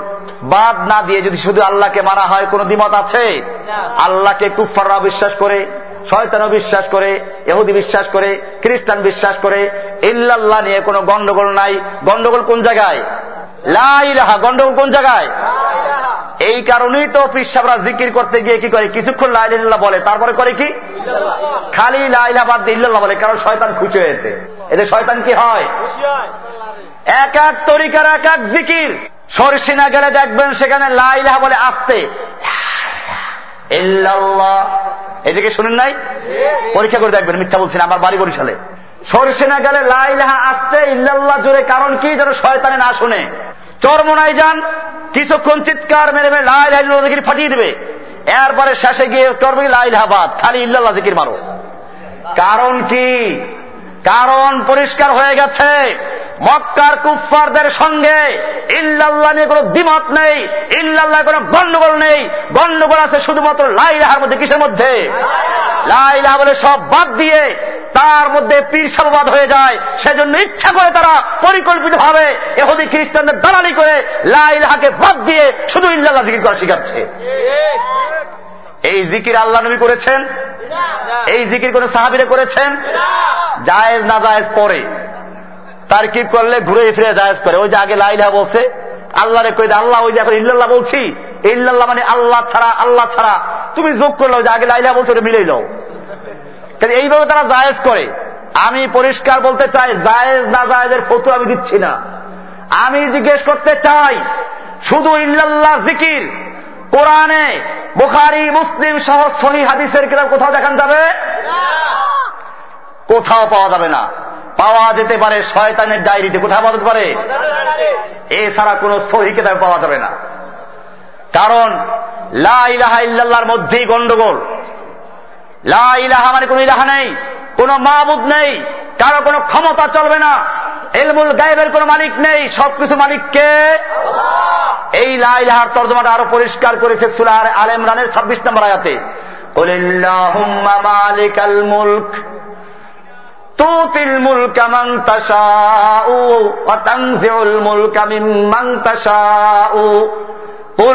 ঘোষণা করে দিন, জানিয়ে দিন আল্লাহ মালিকাল মুলক, আল্লাহ হচ্ছেন সমস্ত ক্ষমতার মালিক, সমস্ত ক্ষমতার উৎস, সমস্ত ক্ষমতার মালিককে তুতিল মুলক মান তাশাউ।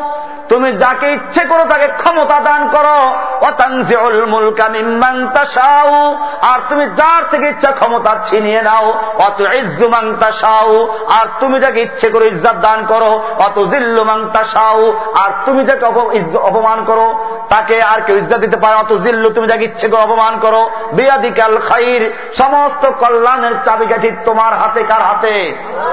ইজ্জত দেওয়ার মালিককে। বেইজ্জত করা মালিককে ক্ষমতার মালিককে ভাগ্যের পরিবর্তন করা মালিককে সমস্ত কিছু দেখার মালিককে এখন পিসাবরা কয় যে, না, দেখার মালিক পিসাবরাও চোখ বন্ধ করে সব আসমান, কুর্সি জগ সব দেখে। পীর সাহ হচ্ছে মুড়িদের অন্তরের গোয়েন্দা। কিতাবে লেখা আছে, আর শেখু জাসুসু কলবিল মুরিদ। পীর হচ্ছে মুড়িদের অন্তরের সিআইডি গোয়েন্দা। এই পীর সাহ মুরিদের অন্তরে ঢুকে বের হয়, ঢুকে বের হয়, আর মুরিদে টেরো পায় না। এসব লেখা আছে। আরও কত কিছু ইনশাল্লাহ একটু পরে আসছে। আমি আলোচনা করছিলাম যে লাইল্লাহ এই লাইল্লাহ ঘোষণা দেওয়ার সঙ্গে সঙ্গে মক্কার কুফাররা খেপে গেল। আল্লাহর নবী মনক্ষুণ্ণ হয়ে চলে গেলেন। এর পরের দিন মক্কার নেতারা সব আল্লাহ নবীর চাচা আবু তালেবের কাছে আসলো। আবু তালেব, তুমি তোমার ভাতিজাকে বারণ করো। সে বাপ দাদার ধর্মকে বাতিল করেছে, কারণ তারা বুঝতে পেরেছে লাইলাহার মানে হচ্ছে ওদের মন গড় আইন কানুন সব বাতিল হয়ে যাবে। লাইলাহার মানে হচ্ছে তিনশো ষাট দেবদেবী বাতিল হয়ে গেছে। লাইলাহার মানে হচ্ছে আল্লাহ ছাড়া কারও কোনো গোলামি চলবে না, মন গড়া এবাদত চলবে না অজিফা বলবে না, চলবে না, কোন তরিকার জিকির চলবে না, সব বাতিল হয়ে গেছে। লাইলাহা ইল্লাল্লাহ। এবারে আসলো তারা আল্লাহর নবীর চাচার কাছে, বলো, মোহাম্মদ কি চায়? যদি অর্থ সম্পদ চায় আমরা চাঁদা করে মক্কার সবচেয়ে বড় ধনী বানিয়ে দিব। যদি সুন্দরী নারী বিয়ে করতে চায়, তাহলে আরবের সবচেয়ে সুন্দরী নারী তার জন্য ব্যবস্থা করা হবে। আর যদি ব্যবসায়ী হতে চায়, ক্ষমতা চায়, মক্কার বড় রাস মুকুর তার মাথায় পরিয়ে দেওয়া হবে। কিন্তু একটা শর্ত লাইল্লাহ দাওয়াত দেওয়া যাবে না। আবু তালেব আল্লাহর নবীর কাছে গিয়ে আবেদন করল। আল্লাহ নবী সাল্লাম বললেন, চাচা, ওরা দুনিয়ার ক্ষমতা নয়।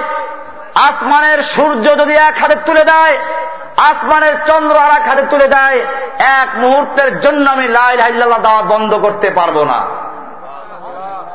আমি দাওয়াত দিই কার জন্য? আমার এই দাওয়াত প্রার্থী কোন স্বার্থের জন্য নয়। কার জন্য? এটাই মমিনের কাজ। ইন্না সলাতি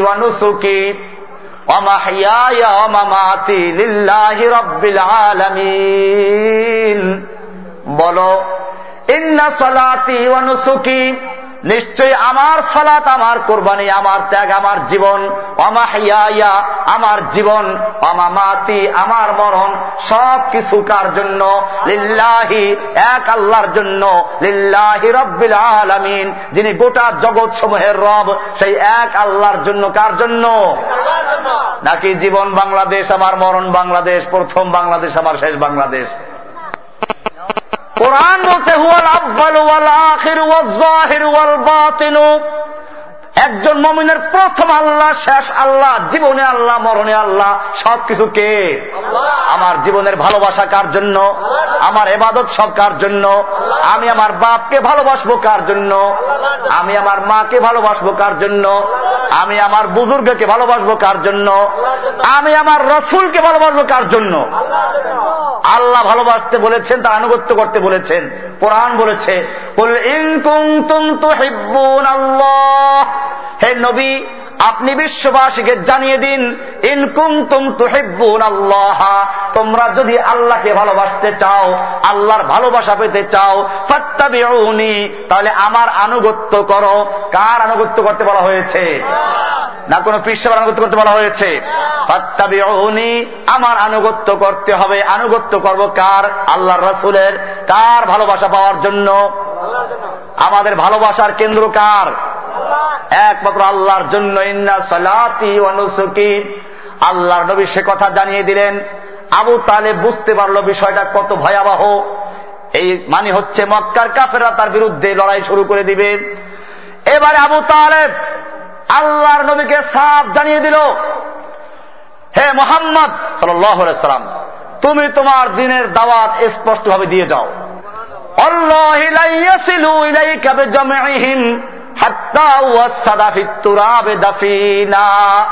জেনে রাখো, তুমি তোমার তাওহিদের দাওয়াত চালিয়ে যাও, এক আল্লাহর এবাদতের দাওয়াত চালিয়ে যাও। আমি জানি তুমি যে দাওয়াত দিচ্ছ দাওয়াত সত্য দাওয়াত।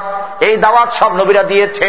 ইব্রাহিমের কালেমা ছিল, লা ইলাহা ইল্লাল্লাহ মুসার কালেমা, লা ইলাহা ইল্লাল্লাহ কালেমা, লা ইলাহা ইল্লাল্লাহ কিয়ামত পর্যন্ত আনেওয়ালা সমস্ত মানুষের কালেমা, লা ইলাহা ইল্লাল্লাহ তোমার দাওয়াত সত্য। জেনে রাখো, আমার আবু তালেবের দেহের সঙ্গে যতক্ষণ পর্যন্ত রুহু থাকবে, অতক্ষণ পর্যন্ত কোন কাফের তোমার কোনো ক্ষতি করতে পারবে না। এই আবু তালেব কি মুসলমান হয়েছিল? আবু তালেব সারা জীবন নবীর পক্ষে কাজ করেছে। তিন বছর পর্যন্ত বন্দী রয়েছে। এরপরে যখন মৃত্যু সময় ঘনিয়ে আসলো, আল্লাহর নবী আবু তালেবের মাথার কাছে গিয়ে বসে পড়লেন আর বললেন চাচা সারা জীবন তুমি আমার পক্ষে কাজ করেছ সারা জীবন তুমি কুফারদের সঙ্গে লড়াই করেছ অনেক কষ্ট সহ্য করেছ এখন তুমি মৃত্যু মুখে চলে যাচ্ছ। তুমি খালি বলো লাহ মুহাম্মদুর রসুল্লাহ সাক্ষী দেওয়ার দরকার নেই। আমি তোমার জন্য আল্লাহর কাছে সুপারিশ করব। কিন্তু লাইলাহ না বললে সুপারিশ করা যাবে না। লাইলা হচ্ছে এক। লাইলা মানে কি? একের সাক্ষী। এক ছাড়া যদি শূন্য লেখে শূন্য শূন্য শূন্য এক লক্ষ শূন্য লেখে কোন মূল্য আছে? একেবারে এই কি যেন নাম? রজতপুর থেকে শুরু করে একেবারে ঢাকার আমার ধানমন্ডি পর্যন্ত আপনি শূন্য লেখলেন কোন মূল্য আছে? কোন মূল্য নাই কিন্তু এবার একটা এক লেখেন তারপরে লেখেন একটা শূন্য কত হবে? আর এক শূন্য লাগান কত হবে? আর এক শূন্য কত? এবারে তোমার শূন্যের মূল্য আছে। কাজে শূন্য বলতে আমি বাতিল করে দেই নাই। শূন্যর ঠিকই মূল্য আছে। তবে যদি আগে কি থাকে? এক যদি না থাকে? বোঝা গেল শয়তানেও বুঝে। যদি তাও হিট ক্লিয়ার না থাকে, তোমার যত জিকির, আজগার তাসমিতে আলিল কোনো কিছু লাভ আসবে না, সব বাতিল হয়ে যাবে। সেই জন্য শয়তান সবসময় চেষ্টা করে একটা শিরিক করাবার জন্য। কি করাবার জন্য? আবু তালেবকে আল্লাহ নবী বললেন লাইলাহ বলতে হবে। আশাহাদু আল্লাহ ইলাহা বলে সাক্ষী দিতে হবে। এই সাক্ষী না দিলে এক লাগল না। তোমার জীবনের সব বৃথা হয়ে যাবে। আবু তালেব মৃত্যু মুখে দাঁড়িয়ে আল্লাহর নবীর কাছে কালেমা পড়ার জন্য তৈরি হলো। কিন্তু মক্কার ঘটনা আবু জাল আবুল হাবরাও ছিল পাশে। তারা বলল, শেষ পর্যন্ত তুমি বাপ দাদার ধর্ম ত্যাগ করবা। আরবের মেয়েরা তোমাকে কাপুরুষ বলবে। আবু তালেব শেষ পর্যন্ত বলল, না, আমি আমার বাপ দাদার ধর্মের উপর আছি। বাপ দাদার থেকে যা করে আসছি, ওইটার উপরে আসি বাপ দাদা, এটা মনে রাখবেন, কাজে লাগবে একটু পরে। আবু তালেব মৃত্যু হয়ে গেল। এর পরে আল্লাহর নবী দোয়া করতে লাগলেন, কোরআনে বলা হাদিসে বলা হয়েছে, আল্লাহর নবী বললেন, আমি ততক্ষণ পর্যন্ত আমার চাচার জন্য দোয়া করব। যতক্ষণ পর্যন্ত আল্লাহর পক্ষ থেকে সরাসরি আমাকে নিষেধ করা না হবে। অতক্ষণ দোয়া করতেই থাকব? সঙ্গে সঙ্গে আয়াত নাজর হয়ে গেল সুরায় কসাস। আহবাবতা। ولكن الله يهدي من يشاء وهو أعلم بالمهتدين হে নবী আপনি যাকে পছন্দ করবেন আপনি যাকে ভালোবাসবেন আহবাবতা আপনি যাকে পছন্দ করবেন আপনি যাকে ভালোবাসবেন আপনি যাকে ইচ্ছে করবেন তাকে হেদায়ত দিয়ে দিবেন এই ক্ষমতা আপনাকে দেওয়া হয় নাই বরং অল্লাহ অল্লাহ বরং আল্লাহ যাকে ইচ্ছে করেন তাকে আল্লাহ নিজে হেদায়ত দান করেন। অহুয়া আলামু বিল মোহতাদিন। কে হেদায়ত পাওয়ার উপযুক্ত, কে উপযুক্ত না, এটা আল্লাহ ভালো জানেন। হে নবী, আপনি হেদায়ত দেওয়ার মালিক নন। আপনি যাকে ইচ্ছে করবেন তাকে হেদায়ত দিতে পারবেন না। ও আমার জাতি, আল্লাহর নবী যখন হেদায়ত দেওয়ার মালিক না এর পরে যদি কোনো পীর বলে যে হেদায়ত দিয়ে দিবে, পার করাইয়া দিবে, একেবারে নজর দিয়ে তাওয়াজ্জু দিয়ে, বুজুর্গের একেবারে অন্তর্দৃষ্টিতে তাওয়াজ্জু যদি মুসলমান আল্লাহ উলি বানাইয়ে দেয়, এগুলো যায় না শিরিক? আল্লাহর নবী যেখানে হেদায়ত দেওয়ার মালিক নয় এর পরে যদি কোন পীর বুজুর্গ দাবি করে সে হেদায়ত দিয়ে দেয়, সে ব্যক্তি পীর না শয়তান? সে ব্যক্তি আল্লাহর অলি না শয়তানের অলি? কারে শয়তান মি কুনি নামত বলি? কার শয়তান মি কুনি নামত বলি? গর অলি নস্তলানত বর অলি। শয়তানের মিশন বাস্তবায়ন করে। আর নাম দেয় অলি, নাম দেয় কি? শয়তানের ডায়েরিতেও অনেক সময় ভালো ভালো কথা পাওয়া যায়। আমি একটা ডায়েরি দেখেছিলাম। শয়তানের ডায়েরি মানে শয়তানের বই আর কি। লেখা আছে যে ওনার শয়তানকে প্রশ্ন করেছে কেউ যে একটা লোক যখন সারা জীবন পাপ করে, অন্যায় করে তবা করে, এখন নামাজ শুরু করেছে মস্তিরে গিয়ে আবাদত করে, তুই তারে গোমরা করো কেমনে? কারণ সে তো বুঝে শুনে গেছে। আর গুণা করবে না। ওরে গোমরা করো কেমনে? শয়তান হেসে বলল যে খুব সহজ কথা এটা। ওর কাছে গিয়ে বসি খুব আল্লাহর আলী সুরত ধরে। দিনদার নামাজি মোত্তাকির সুরত ধরে বলি, দেখো, সারা জীবন বাবা তুমি পাপ করেছ, অন্যায় করেছ। এখন এইভাবে তুমি আল্লাহকে ডাকলে পাইবা না। আল্লাহকে ডাকতে হলে কোন একজন পীর ধরতে হবে। এই বলে একজন পীর ধরাইয়া দেয়, এরপরে আমার যত দায় দায়িত্ব সব পীর সব পালন করে। শয়তানের সব দায়িত্ব পালন করে কে? কারণ সে এখন সবক দেয়, তরিকার সবক। চরমনায় পীর সাহেবের বইতেও লেখা আছে, বেদে মারেফাত এর দ্বিতীয় পৃষ্ঠায় আর একই কথা লেখা আছে মাওয়াজে সাকিয়া চরমার যে প্রধান পিছলে সাক সাবধান ওয়াজ, লেখা আছে, বাবারা, তরিকা তো একশো ছাব্বিশটা। কয়টা? এর মধ্যে তোমরা যেই তরিকে আছো, সেটা হলো একেবারে শর্টকাট তরিকা। তিস্তিয়া সাবেরিয়া। এই তরিকার সবক কম, কিন্তু তেজ অনেক বেশি। এমন তেজ পেঁয়াজের জাজ আর কি। এমন তেজ, অল্প জিকির করলে একেবারে তাসির পয়দা হয়ে যায়। কোথায় লেখা আছে? চরমাই পেরে বইতে। কেউ চ্যালেঞ্জ করলে আমার বাসায় বই আছে। যে কোনো মার্কেটে গিয়ে মাওয়াজে সাকিয়ে তালাশ করবেন ওদের বইতে পাওয়া যাবে এগুলো। আচ্ছা তো যাই হোক বলছিলাম যে বিষয়টা।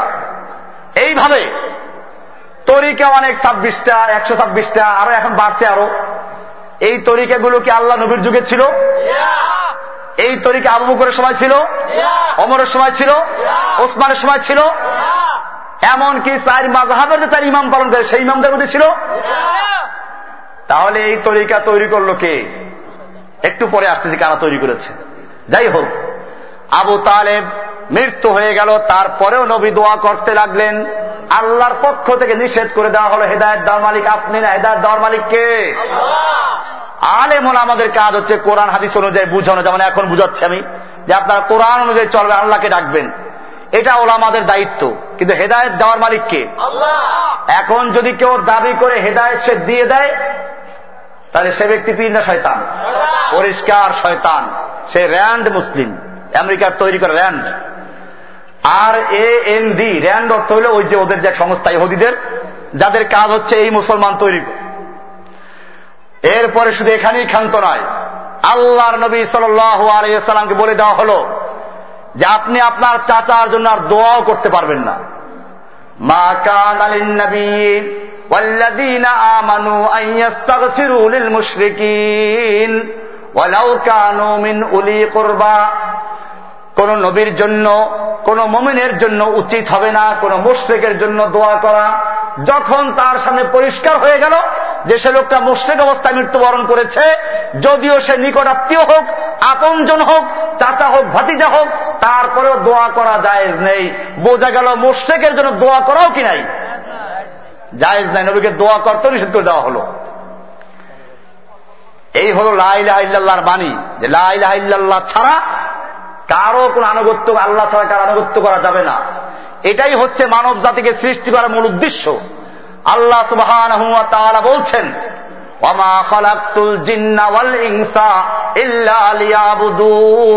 আমি মানব জাতিকে এবং জিন জাতিকে সৃষ্টি করেছি শুধুমাত্র আমার গোলামি করার জন্য, আমার এবাদত করার জন্য, কার এবাদত করার জন্য?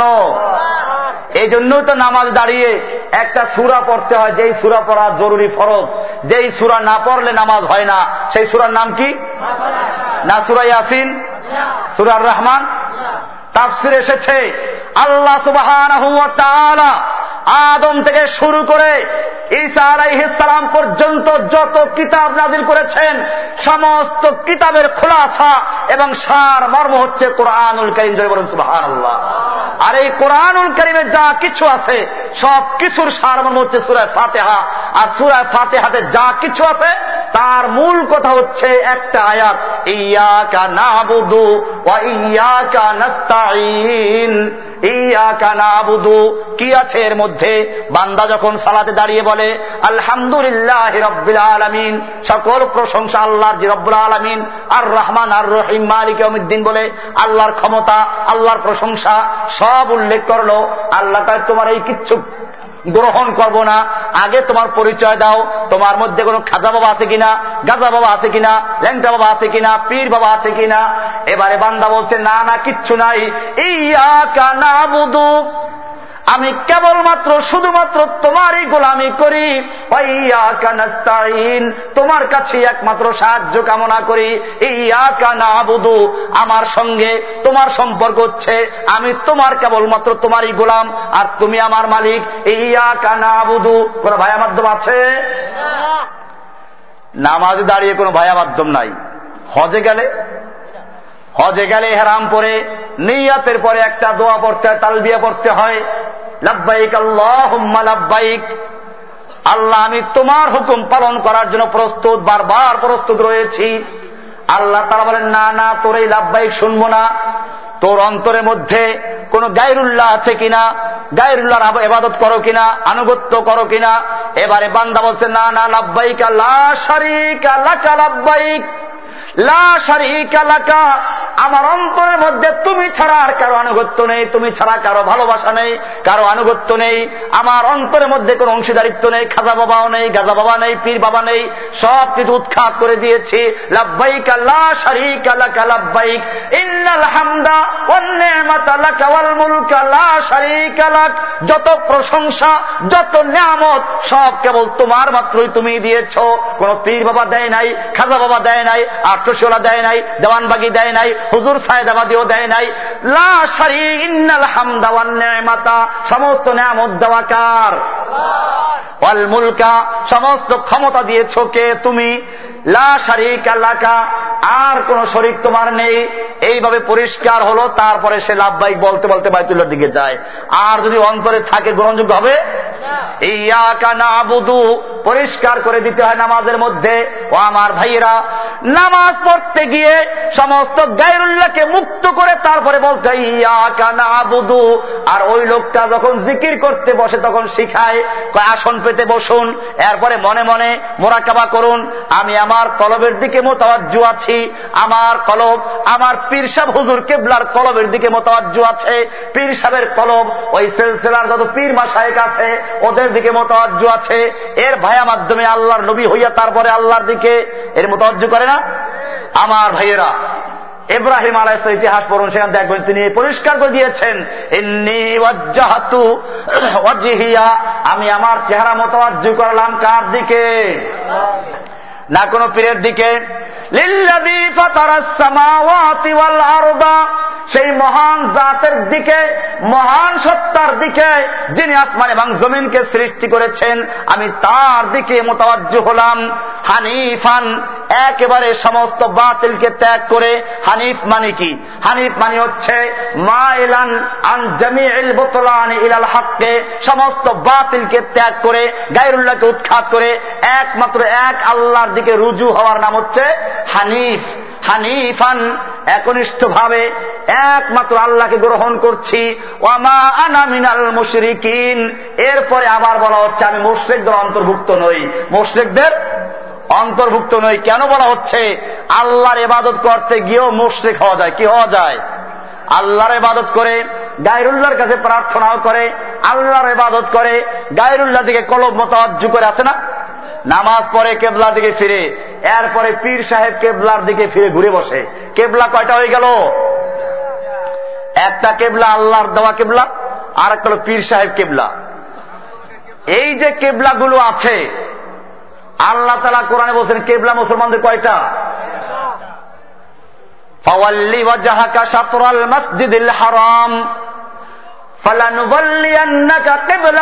তারদাহা আপনাকে আমি একটা কেবলা দান করছি, যেই কেবলা আপনি পছন্দ করবেন, সেই কেবলাটা কোথায়?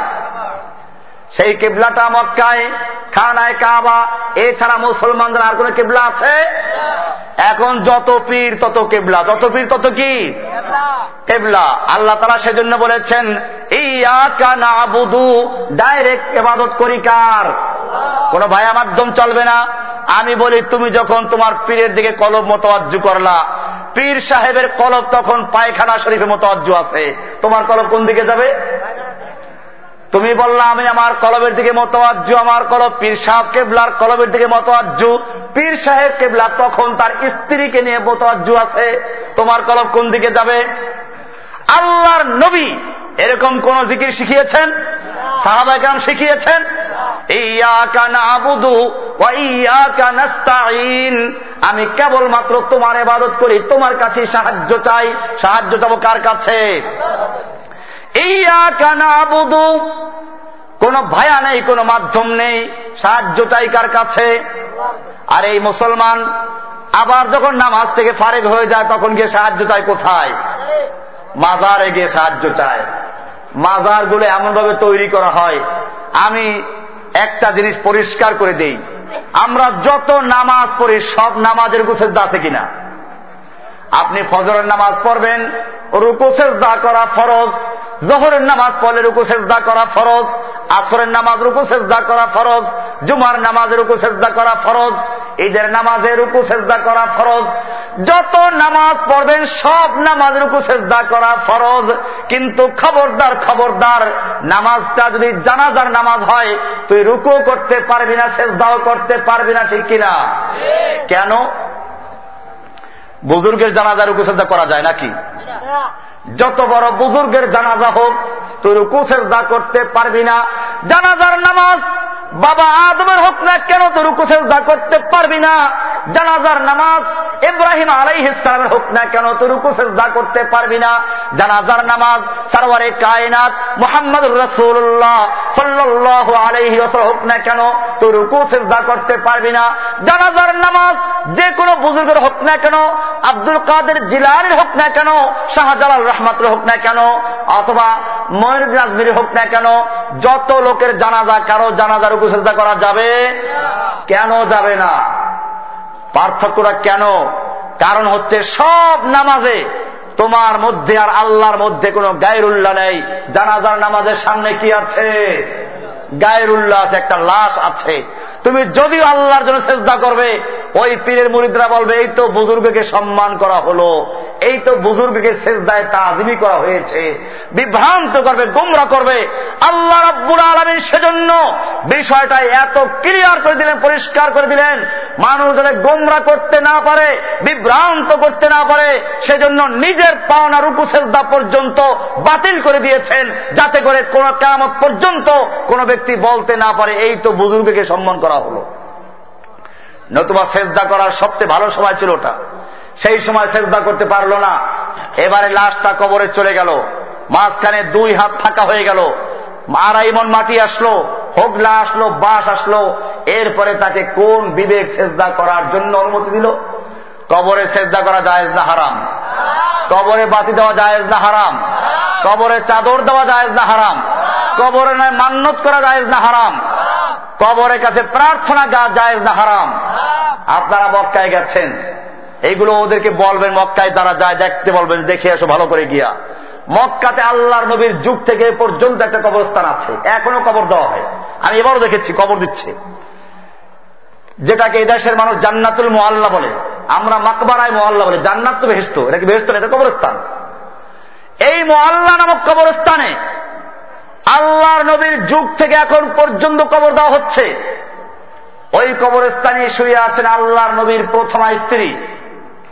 আল্লাহর নবীর একটা সন্তান ছাড়া সমস্ত সন্তানের মা। আল্লাহর নবী সাল্লাম যে স্ত্রীকে সবচেয়ে বেশি ভালোবাসতেন, সেই খাদিজা রাদি আল্লাহ তালার কবরটা কোথায়? মক্কাতে মহল্লা নামক কবরস্থানে। সেখানে গিয়ে দেখবেন খাদিজার কবরে কোনো বিল্ডিং আছে? খাদিজার কবরে কোনো চাদর আছে কিনা? টাকা, পয়সা, মোমবাতি আছে কিনা? কোনো কিচ্ছু নাই, কোনো সাইনবোর্ড লেখাও নাই। আপনি মদিনা শরীফ চলে যান। মদিনাতে আল্লাহর নবীর কবর জিয়ারত করে সামনে বের হলে আর একটা বিশাল কবরস্থান নজরে পড়বে। আল্লাহর নবীর যুগ থেকে এখন পর্যন্ত প্রতিদিন কবর দেওয়া হচ্ছে, প্রতি নামাজে জানাজা পড়া হচ্ছে। এই কবরস্থানে কম হলেও দশ হাজার সাহাবাহিক রামদের কবর রয়েছে। এই কবরস্থানে আল্লাহ নবীর মেয়েদের কবর রয়েছে। এই কবরস্থানে আল্লাহ নবীর স্ত্রীদের কবর রয়েছে। এই কবরস্থানে আল্লাহর নবীর পরপর দুইটা মেয়ের জামাত ওসমানের কবর রয়েছে। ও আমার ভাইয়েরা, মদিনার বিশাল কবরস্থানে ঢুকলে আপনি একটা কবরে কোনো সাইনবোর্ড দেখতে পাবেন না, কোনো টাকা পয়সা নেই, আগরবাতি, মোমবাতি নাই, কোনো মাজার তৈরি করা হয় নাই। আবার চলুন, মসজিদ নবীর থেকে সোজা উত্তর থেকে তিন মাইল দূরে অহুদ পাহাড় দেখা যায়। অহুদ পাহাড়ের প্রান্তরে অহুদের যুদ্ধ হয়েছিল, আল্লাহর নবীর দান দান শহীদ হয়েছিল। এইখানেই আল্লাহর নবীর আপন চাচা হামজা রাদি আল্লাহ আনহু শহীদ হয়েছিলেন। হামজাকে বলা হয় সাইয়দুল সোয়াদা সমস্ত শহীদদের সর্দার সমস্ত শহীদদের সর্দার জান্নাতের সুসংবাদ প্রাপ্ত সাহাবি সেখানে শুয়ে আছেন। হামজার কবরে কোনো বিল্ডিং আছে? কোন চাদর আছে? মোমবাতি আগরবাতি আছে? এখন বলতে পারে যে বোধ হয় ওনাদের কবরে চাদর দেওয়ার মতো কেউ নাই সেজন্য দেয় নাই। বিষয়টা এরকম নয়। আল্লাহর নবী মৃত্যুর তিন দিন আগে পরিষ্কার করে ঘোষণা করেছেন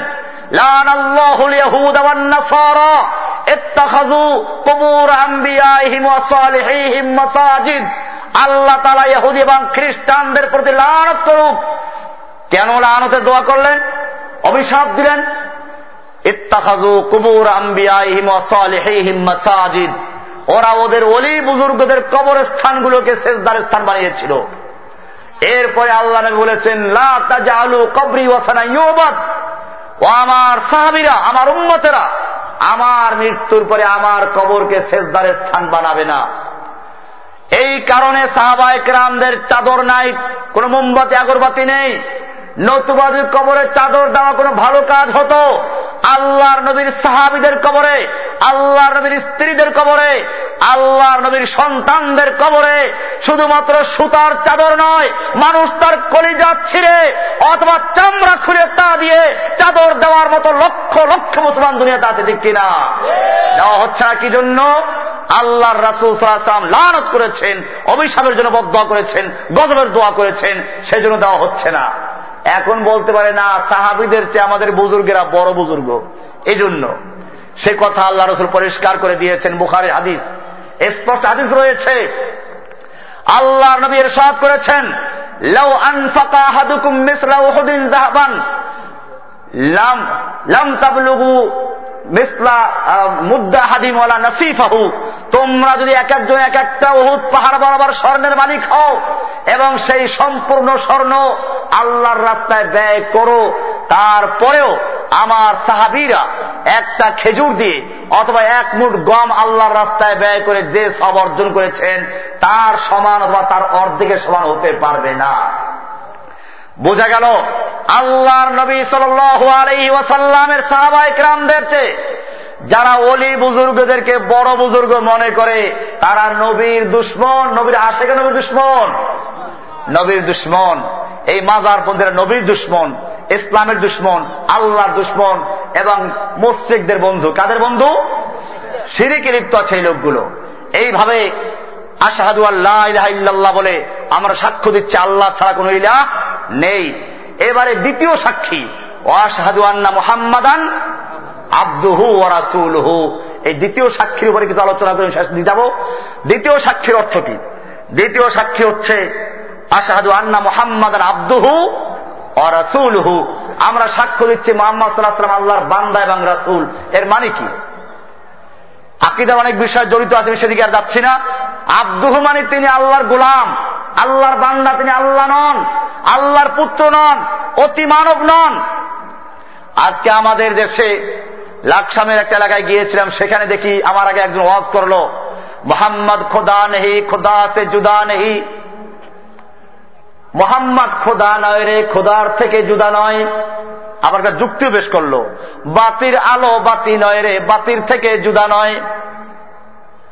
কিছু বাংলা কবিতাও পড়ল, ওই যে কবিতা গায় না, গান গায়, কবিতা গায়? ওয়াজ তখন গান হয়ে গেছে, কোরআন, হাদিস দিয়ে ওয়াজ করলে যথেষ্ট ওয়াজ আছে। সমস্যা হচ্ছে সেগুলো কেউ শুনবে না। শুনবে কোনগুলো? এই গান গাচ্ছে। আহমাদের ওই মিমের পর্দা তুলে দেরে মন। আহমাদ আর আহাদ এক না? খালি মিম বাদ দিলে এক হয়ে যায়। আহমাদ, মিমটা বাদ দিলে কি হবে? আহাদ। ওরা বলতে চায়, আহমাদ এবং আহাদ মানে আল্লাহ এবং মোহাম্মদ একই। খালি একটা মিমের পর্দা লাগাই দুনিয়া পাঠাইছেন না নতুবা একই সত্তা। আহমাদের ওই মিমের পর্দা তুলে দেরে মন। দেখবি সেটাই করছে বিরাজ। আহাদ নিরঞ্জন ধরে বলেন নওয়াজবিল্লামিন এই জন্য মমিনের সাক্ষী আসাদু আন্না মোহাম্মদান আব্দুহু, আল্লাহর গোলাম, নাকি আল্লাহর অংশ। নবীর নূরের, নবী হচ্ছেন আল্লাহর জাতি নূর দিয়ে তৈরি। আল্লাহর নূরের একটা অংশ দিয়ে তৈরি করা হয়েছে। নবী কি মাটির তৈরি? মাটির তৈরি না তো কিসের তৈরি? যদি বলো নূরের তৈরি ফেরেস্তা তাহলে ফেরেস্তা মানুষের যে মর্যাদা বড় না ছোট? আর যদি বলো আগুনের তৈরি, তাহলে জিন জাতি। আর যদি বলো যে না আল্লাহর নূর দিয়ে তৈরি, তাহলে আল্লাহর সঙ্গে কি হয়ে যায়? একাকার হয়ে যায়। মোহাম্মদ সাল্লাহ সাল্লাম মানুষ ছিলেন না ফেরেস্তা ছিলেন? না আল্লাহ ছিলেন। এই জন্য সাক্ষী দিতে হচ্ছে, ওয়াশাহাদু আন্না মুহাম্মাদান আব্দুহু ও রাসুলহু এবং তার রাসুল। তার মানে হচ্ছে, আমরা তার তরিকা মতো চলবো, আর কোন তরিকায় চলা যাবে না। তরিকা মানব কার? আল্লাহর নবী সাল্লাম এই তাওহিদের বাণী প্রচার করলেন দীর্ঘ তেইশ বছর পর্যন্ত। এরপরে যখন আরাফাতের ময়দানে ভাষণ দিচ্ছিলেন, সেই সময় এক পর্যায়ে বললেন আমার সাহাবিরা, শুনো কেয়ামতের মাঠে তোমাদেরকে যেমন জিজ্ঞেস করা হবে, আমাকেও ঠিক জিজ্ঞেস করা হবে। কারণ আমাকে একটা দায়িত্ব দেওয়া হয়েছিল। সে দায়িত্বটা কি? তাবলিক করা। কি করা? তবে আমাদের দেশের প্রচলিত তাবলিক না। বিশ্ব ইস্তেমার তাবলিক না। আখরি মোনাজাতের তাবলিক না। তাবলিক করতে বলেছেন। দেখেন কোরআনে আছে এটা। রসুল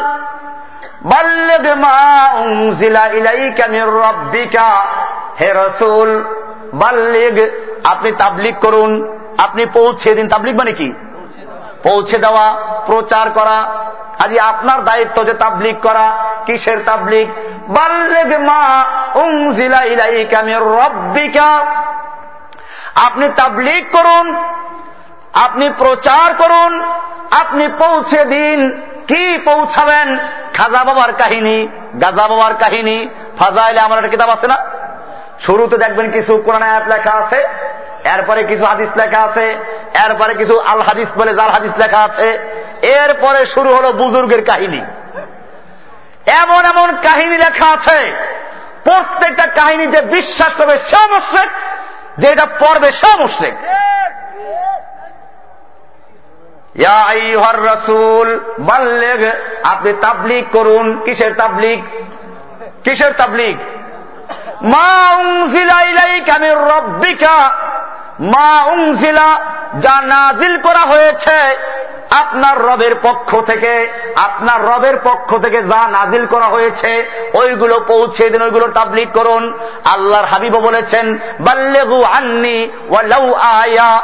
আমার পক্ষ থেকে পৌঁছাও, মন গড়া পৌঁছাইও না। মন গড়া কেসা কাহিনী জাল হাদিস, বুজুর্গের কাহিনী তোমাকে পৌঁছাবার দায়িত্ব দেওয়া হয় নাই। তাবলিক করো, সেই তাবলিক কোন তাবলিক এক ঘণ্টার আখিরি মোনাজাতের তাবলিক নয়। আল্লাহর নবী বিদায় হাজের ভাষণে মোনাজাত দিয়েছেন নাকি? আসতেছে একটু পরে। মোনাজাত আর এক বিদাত। যাই হোক, আল্লাহর নবীকে বলা হচ্ছে হে রসুল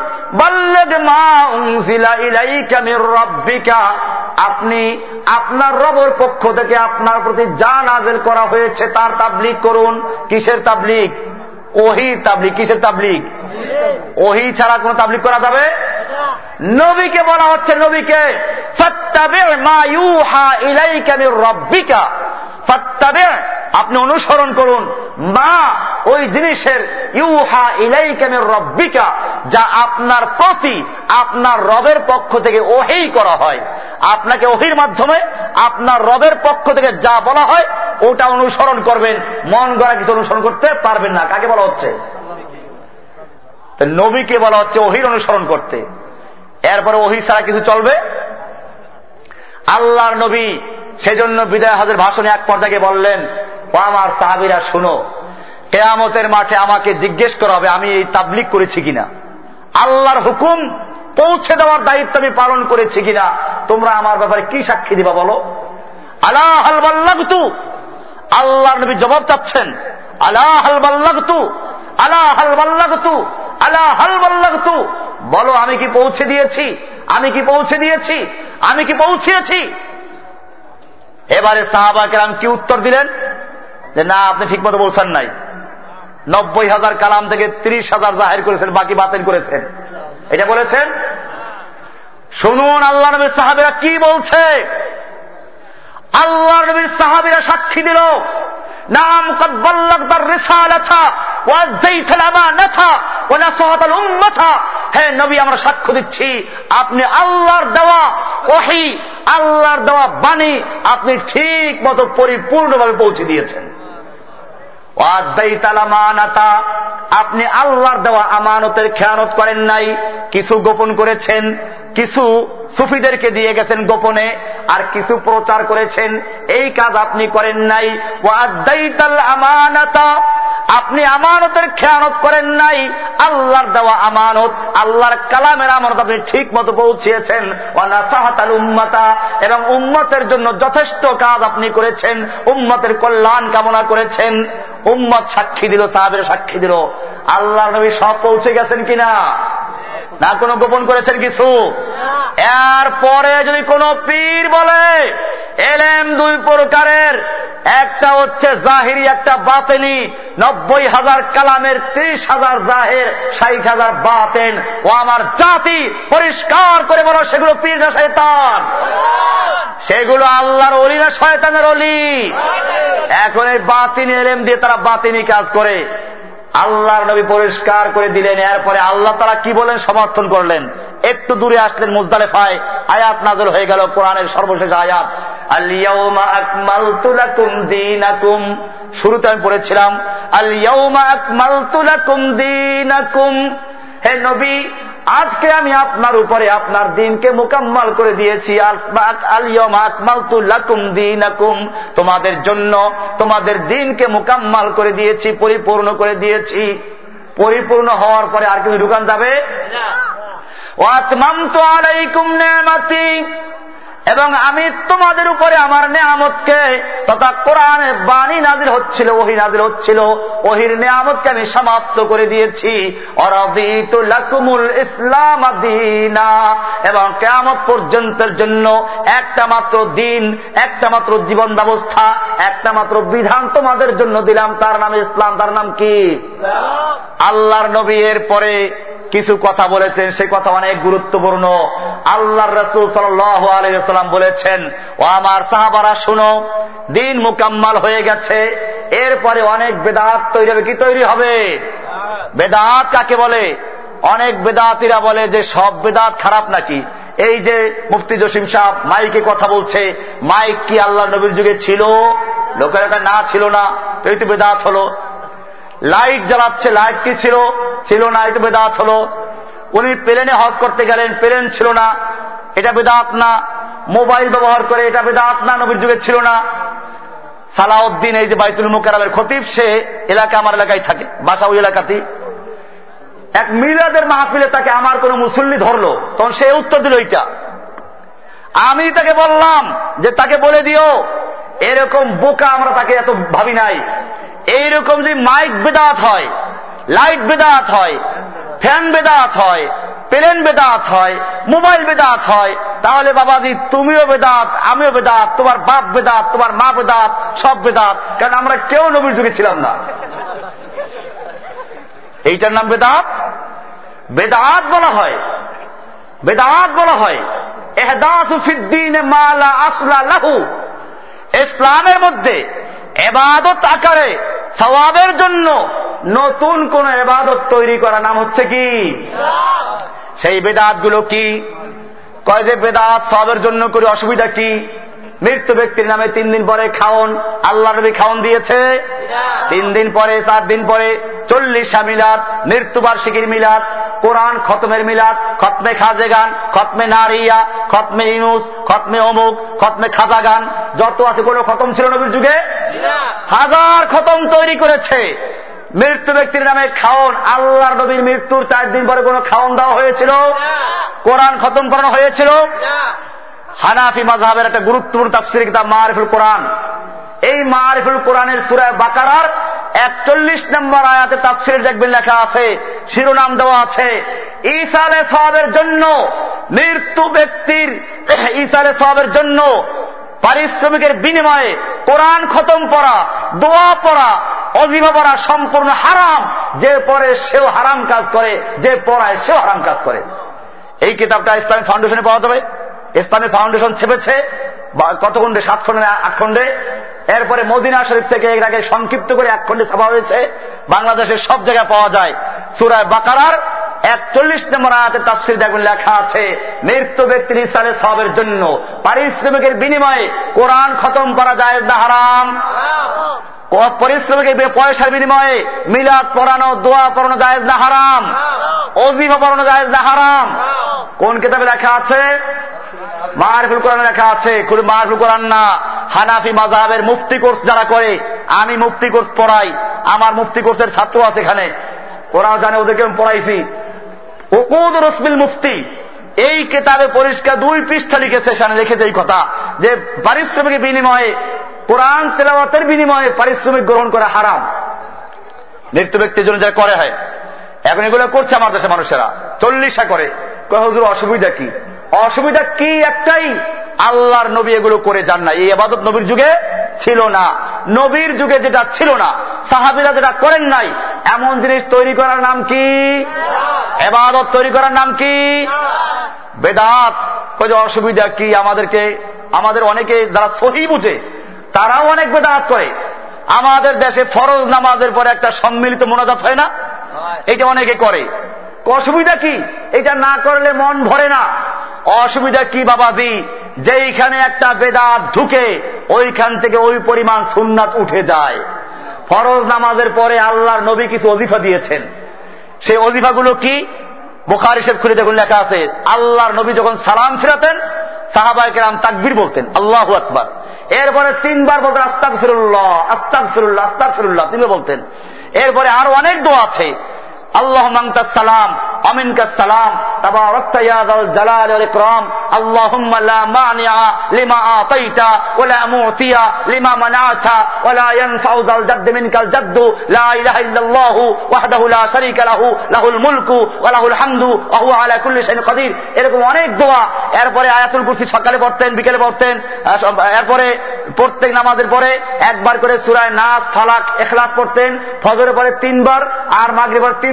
তিনবার করে এগুলো আল্লাহর নবীর দেওয়া অজিফা যখন সেইখানে মোনাজাত ঢুকলো, আল্লাহর নবীর অজিফা বাদ পড়ে গেছে। ঠিক কিনা?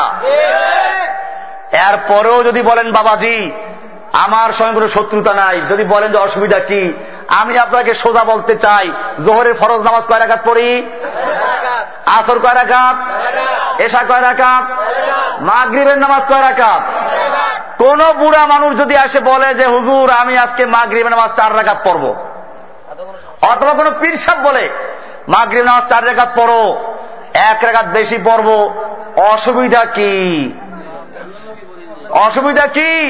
এক রেখাত বেশি বললে একটা রুকু বাড়বে, দুইটা সেজদা বাড়বে, একটা রুকু বৃদ্ধি পাবানি হচ্ছে তিনবার সুবাহ কমপক্ষে সুবাহ আজিম বলবে শেষদাকে সুবাহ আলা বলবে বাপ দাদার তো ভিতর পড়বে, আল্লাহর কথাই তো বলব। অসুবিধা কি? এর পরেও সমস্ত ওলামায় কেরামদেরকে জিজ্ঞেস করবে, নামাজ হবে না বাতিল হবে? নামাজ সহি না বাতিল? এইখানে বলেন না কেন অসুবিধা কি? এইখানে যে অসুবিধা, সেটা একটাই আল্লাহর নবী যেই নামাজ শিক্ষা দিয়েছেন, যেই নামাজ শিক্ষা দিয়ে বলেছেন, সল্লু কামা রয় তুমনি উসল্লি আমাকে যেভাবে তোমরা নামাজ আদায় করতে দেখতে পাচ্ছ, ঠিক সেভাবে তোমরা নামাজ আদায় করো। সেই নামাজের মধ্যে একটা লম্বা মনোজাত ছিল না, ঠিক কিনা? আল্লাহর নবী সম্মিলিতভাবে সাহাবাই কেরামদের নিয়ে মোনাজাত করেছেন, এর কোনো প্রমাণ নেই। হ্যাঁ নফল নামাজের পরে আপনি একা একই করেন? আপত্তি নাই। নফল নামাজের পরে। একা একই কোনো দোয়া করছেন হাত তুলে দোয়া করতে পারেন আপত্তি নাই। কিন্তু ফরজ নামাজের পরে সম্মিলিত ভাবে মুসল্লিমা মিলে এই যে প্রচলিত মুনাজাত এটা একটা স্বীকৃত বেদাত। এটা কি? এটা স্বীকৃত বেদাত। আল্লাহ নবী পরিষ্কার বলেছেন বুখারী, মুসলিম আবু দাউদ হাদিসের প্রসিদ্ধ সব কিতাবে আছে যে নামাজ শুরু হবে তাকবীরে তাহরিমা দিয়ে শেষ হবে কি দিয়ে? সালাম দিয়ে। সালাম ফিরিয়ে দিল, নামাজ শেষ হয়ে গেল। এর পরে যে কোনো ব্যক্তি নিয়মিতভাবে মোনাজাত করে আর নামাজের অংশ বানায়, কেউ না করলে তাকে বলে, এটা ওহাবি হয়ে গেছে। সেই ব্যক্তি সুন্নি না বেদাতি। সে যতই সুন্নি দাবি আসলে কি? আসলে বেদাতি যদিও সে দাবি করে যে আমি খুব ভালো আলে হাদিস আমি খুব সুন্নি মানুষ তারপরেও সে কি? বেদাতি? শান্তির জন্য করে না শান্তির আল্লাহ নবীর সুন্নত ছাড়া কোন শান্তি আসে না। আল্লাহ নবীর সুন্নত যেখানে নাই ওখানে অশান্তি আসবে বেদাত আসবে। কারণ ওই যে বললাম ফরজ নামাজের পরে আল্লাহ নবীর দেওয়া কতগুলো কি আছে? অজিফা আছে। এইগুলো মুখস্থ করবেন। হাদিস ওগুলো আছে। যখনই একটা মোনাজাত ঢুকলো, একটা বেদাত ঢুকলো, ওইখান থেকে ওই পরিমাণ সুন্নাত উঠে গেছে। সেটাই বলেছিলাম, একটা বিল্ডিং যখন পরিপূর্ণ হয়ে যায়, সেইখানে যদি একটা স্বর্ণের ইট লাগাতে চান, কি করতে হবে? ওই পরিমাণ জায়গা ভাঙতে হবে, খালি করতে হবে। আল্লাহ নবী পরিষ্কার বলেছেন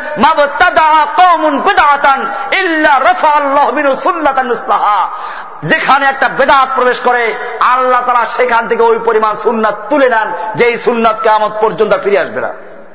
এই জন্য আমরা সুন্নাতকে ধর্ম না বেদাত করব। আল্লাহর নবীর সাহাবিরা বলেছেন সুন্নাতিন একটা সুন্নাতকে আঁকড়ে ধরা উত্তম, কোন বেদাত আবিষ্কার করার চেয়ে। আমরা সুন্নাত ধর্ম বেদাত করব। সুন্নাত, ধর্ম, বেদাত করব না। এটাই আমাদের প্রতিজ্ঞা হবে।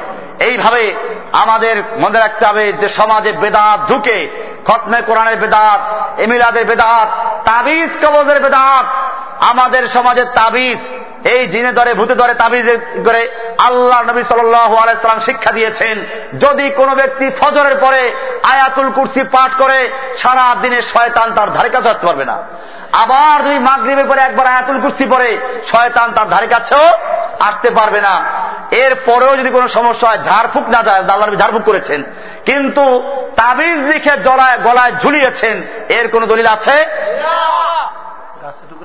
গাছের টুকরা তারপরে কোরআন কোরআন হাদিসে বলা আছে মান আল্লাহ তামিমাতান ফাকাদ আশরাকা বিল্লাহি যে ব্যক্তি তাবিজ ঝুলাইলো সে আল্লাহর সঙ্গে শিরিক করল অফি রিবায়াতিন মান আল্লাহ তামিমাতান ফাকাদ মুক্কিলা ইলাইহি যে ব্যক্তি তাবিজ ঝুলায় তাকে ওই তাবিজের উপরে নির্ভরশীল করে দেওয়া হয়। আল্লাহর নবী বললেন তাবিজ ঝুলাইলে সে তাবিজ নির্ভরশীল হয়ে যায় বাস্তবতাই দেখা যায়। যারা তাবিজ লাগায় ওরা তাবিজ ছাড়া ভালো হয় না। কারণ বিশ্বাস কার উপরে? তাবিজের উপরে। গাছ দিয়ে তাবিজ লাগানো। কয় যে আমরা কোরআন দিয়ে লাগাই। হ্যাঁ জাহিলি যুগেও তো আল্লাহ কিতাব দিয়ে লাগাতো। আপনি তাবিজের বই দেখবেন, সেখানে নকশা লেখে, নকশা, সুরা ফাতেহার নকশা এসিনের নকশা, সুরা বাকার নকশা। আমি জিজ্ঞেস করতে চাই, এই নকশাটা কি আল্লাহর নবী তৈরি করেছেন, কোন সাহাবি তৈরি করেছে, না কোন পিসা তৈরি করেছে? শয়তান তৈরি করেছে। আপনি নামাজ দাঁড়িয়ে সুরায় ফাতেহা না পড়ে সুরায় ফাতেহার নকশা পড়ে যান। বিসমিল্লা না পড়ে বিসমিল্লার নকশা কত? সাতশো ছিয়াশি। আপনি বিসমিল্লার পরে বিসমিল্লা পরিবর্তে সাতশো ছিয়াশি, পনেরোশো দশ, এক হাজার তিন, এরপরে তাকবির চলে যান।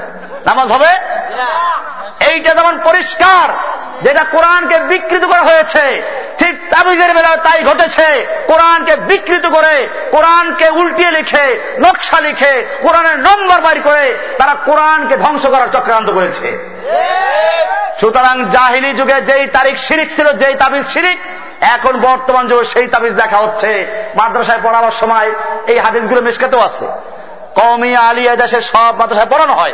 পড়াবার সময় মহাদেশ সাহেব কি করেন? বাবারা, এই তাবিজ কিন্তু আমরা যে তাবিজ দেখি এটা না। এটা হচ্ছে ওই যে জাহিলি যুগে লেখত কুফুরি কালাম দিয়ে, ওইটা আমরা যেটা লেখি, এটা কোরআন হাদিস দিয়ে রেখে জন্য জায়েজ। দিল ঘুরাইয়া, বেরেন ওয়াশ করে দিল, এরপরে ছাত্ররা বুঝলো যে হ ঠিকই, এইটা না, ওরাও লেখা শুরু করে। তাবিজ লেখতে আবার কত কাহিনী। কালো মোরগের তাজা রক্ত লাগবে, গরম রক্ত লাগবে। এটা কেন বলে জানেন?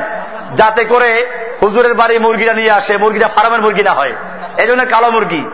এরপরে আবার তাজা রক্ত, এই জন্য যে জবাই করে যেন কেউ রক্ত না নিয়ে আসে। হুজুরের বাড়ি পর্যন্ত মুরগিটা নিয়ে আসে। আর হুজুরের বাড়িতে মুরগি জবাই করলে মুরগিটা ফেরত নিবে, এমন কোন পাগল আছে? এই জন্য মুরগি ফাওয়া পাওয়া গেল। এরপর বাজার কত টাকা লাগবে? সেটাকে হাদিয়া, পাঁচশো এক টাকা। এই পাঁচশো এক টাকা নির্ধারণ করেছে কে? এইভাবে তাবিজের বেদাত, শিরিক। এরকম কবরের বেদাত, মিলাদের বেদাত, খতমের বেদাত, এই সব বেদাতগুলো আমাদের দেশে ঢুকে গেছে। আর তরিকা তো আছেই। আল্লাহর নবী সাল্লাম সেই জন্যই বলেছেন, ওই হজের অংশ একটা বক্তব্য বলেছেন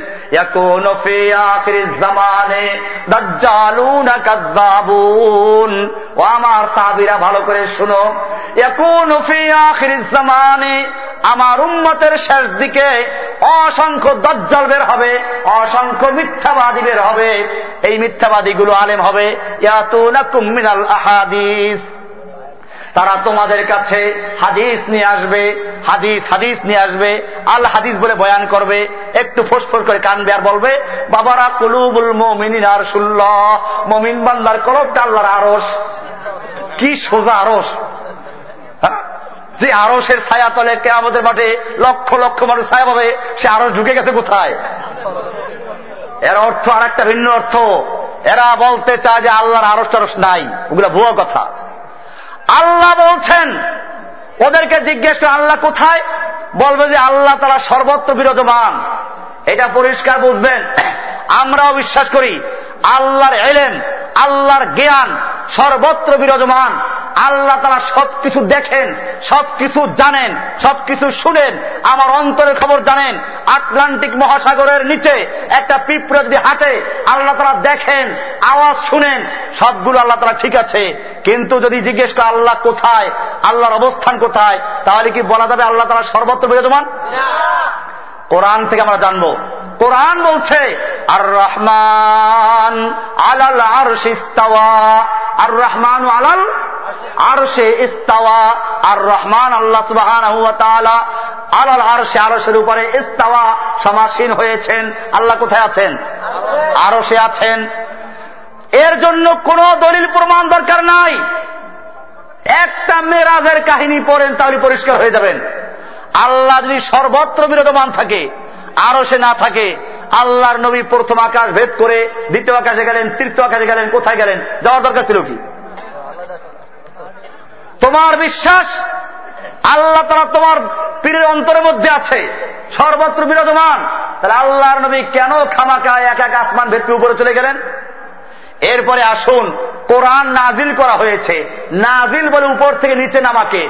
আল্লাহ যদি আরও সে না থাকেন, তাহলে কোরআন নাজিল হল থেকে এমনি ভাবে আল্লাহ তারা প্রতি রাতে বোখারি হাদিসে বলা হয়েছে প্রতি রাতের শেষ তৃতীয় ভাগে আল্লাহ তারা প্রথম আকাশ অবতীর্ণ হন, দুনিয়ার নিকটবর্তী আকাশ অবতীর্ণ হন এবং ডাকতে থাকেন আল্লাহ আমিন মুস্তাক ফিরিন ফাগ ফির আল্লাহ। অমুক এবং কে আছো? আমার কাছে ক্ষমা চাবে, আমি ক্ষমা করব। কে আছো? বিপদগ্রস্ত। আমার কাছে প্রার্থনা করে, আমি দূর করে দিব। এরকম এক একটা করে আহ্বান করতে থাকে।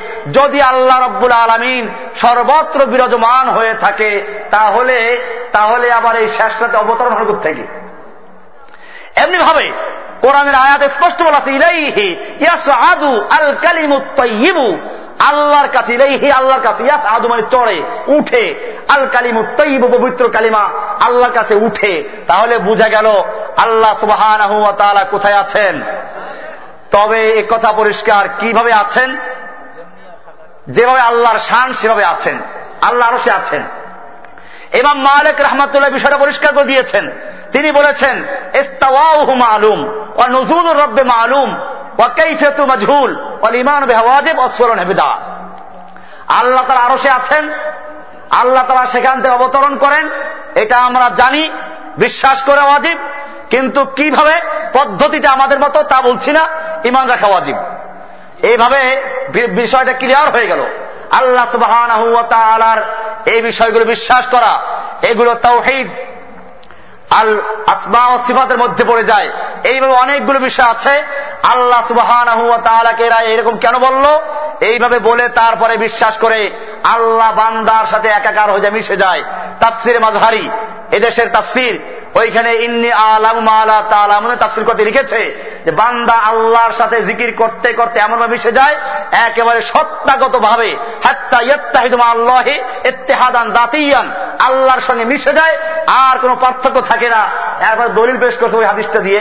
ওই যে হাবাব আবদান বা কার্রাপ্তির এই হাদিস দিয়ে, এটা ভুল ব্যাখ্যা করেছে ওখানে। এইভাবে এটা বাংলা করেছে ফাউন্ডেশন, সেখানে এই তর্জমাই করেছে যে আল্লাহর সঙ্গে বান্দা সত্তাগত ভাবে একাকার হয়ে যায়। এরপরে হিন্দুদের সর্বেশ্বরবাদ তারা বিশ্বাস করে, এবং মনসুর হাল্লাদের কাহিনী শুনবেন যে মনসুর হাল্লাদ আনাল হক আনাল হক করত, এটা কেমনে করত? ওই মনসুর হাল্লাদকে বাগদাদের ওলামায়াম সম্মিলিত ভাবে ফটো দিয়েছে হত্যা করার জন্য। তাকে হত্যা করা হয়েছে, বেদায়ওয়ান নেহায়া খুলুন। ইতিহাসে আমাদের ফটোকপি আছে এখানে। এই মানসুর হাল্লাস ছিল একটা নাস্তিক এটা মোরতাব তাকে কাফের ফতুয়া দিয়ে তাকে হত্যা করা হয়। আর আমার দেশে পিসাবেরা ওয়াজ করতে গেলে মনসুর হাল্লাদের কাহিনী বলা ছাড়া ওয়াজ পূর্ণ হয় না। কিছু ফার্সি কবিতা আছে, গপ্তে মনসুরে আনাল হাক গাছতে মাস গপ্তে মনস, ফেরাউনে আনাল হাক গাছতে পাস এরকম কিছু বলে যে ফেরাউন যে আনাল হক বলেছিল, সেটা ছিল শিরিক। কিন্তু মনসুর আল্লাহদেরটা জায়েজ, কারণ সে বলেছে, আল্লাহর পাগল হইয়া, আল্লাহর সাথে মিশে গিয়া, এই সমস্ত দিয়ে মানুষকে সেরেকের মধ্যে ঢুকায়। এরপরে বলে, কয় যে আলধাতিকতার চূড়ান্ত মাকামে গেলে নামাজ রোজা লাগে না। কি লাগে না? কারণ সে আল্লাহর সঙ্গে মিশে গেছে? আর নামাজ পড়বে কিসের? দলিল পেশ করে কোরআন দিয়ে। এই জন্য পরিষ্কার হতে হবে আকিদার বিষয়গুলো। দলিল দেয়, দেওয়ানবাগি পীরের পীর, চন্দ্রপাড়ার পীরের বইয়ের নাম হচ্ছে হকুল ইয়াকিন। উনষাট নাম্বার পৃষ্ঠা লেখা আছে। সে বলছে, এবং এটা বাজবান্ডারি বইতে লেখা আছে, দেওয়ানবাগির বইতে লেখা আছে আধ্যাত্মিকতার শীর্ষ মাকামে গেলে নামাজ, রোজা কিচ্ছু লাগে না। এবং এটা শুধু দেওয়ানবাগির কথা না, এটা এদেশে যারা হক্কানি পীর বলে তাদের এই একই বিশ্বাস, যদিও তারা প্রকাশ করে না। তারা বলে, শরিয়াতে মারেফাতের গেলে পরে শরিয়াত শিথিল হয়ে যায়। শিথিল হওয়ার মানে কি? এই শিথিল হওয়ার মানে হচ্ছে বাতিল হয়ে যায়। এরা স্পষ্ট করেছে, ওরা স্পষ্ট করে নাই। দলিল দেয় দিয়ে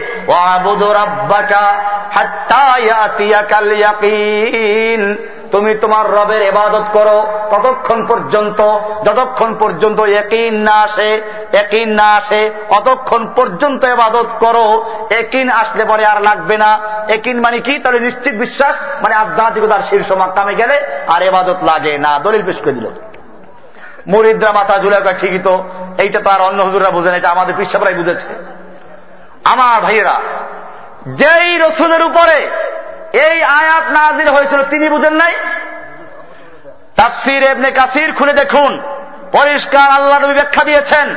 এইখানে একই মানে হচ্ছে মাউত। তার মানে হচ্ছে মৃত্যু আসা পর্যন্ত আল্লাহ ইবাদত করতে থাকো। এটা আল্লাহ নবীর ব্যাখ্যা। আমরা কি আল্লাহর নবীর ব্যাখ্যা মানবো না পীরের ব্যাখ্যা মানবো? আসুন, আল্লাহর নবী এবারে বাস্তবে কি করেছেন? বুখারি খুলুন। আল্লাহর নবী যখন মৃত্যুর আক্রান্ত মস্তিদে যাওয়ার মতো ক্ষমতা নেই এসার সালাতের আজান হয়ে গেল। আল্লাহর নবী উজু করে বলেন বেউসে পড়লেন, জিজ্ঞেস করলেন, নামাজ কি হয়ে গেছে? বললেন আল্লাহ হে আল্লাহর রসুল, আপনার জন্য অপেক্ষায় রয়েছে। আল্লাহ নবী উজু করলেন বেউস হয়ে পড়লেন একবার, দুইবার, তিনবার, চারবার পর্যন্ত। শেষ পর্যন্ত বললেন, মরু আবা বাক্রিনী নাস আবু বকরকে বলো সেই জন্য লোকদের এমামতি করে। আবু বকর সিদ্দিক রাজি আল্লাহ তার আনহু এমামতিতে দাঁড়িয়ে গেলেন। আল্লাহর নবী এবার উজু করে একটু সুস্থ হলেন। দুজন সাহাবের কাঁধে ভর দিয়ে মসজিদে রওনা হলেন। এক পাশে আব্বাস আর এক পাশে আলী অথবা বেলাল। এই দুজন সাহাবের কাঁধে ভর দিয়ে আল্লাহর নবী সাল আলাই সাল্লাম মসজিদের দিকে রওনা হলেন। আল্লাহর নবীর পা দুটো জমিনের সঙ্গে হেচড়ে হেচড়ে যাচ্ছিল। যেই নবী সম্পর্কে আল্লাহ তালা কোরআনে বলেছেন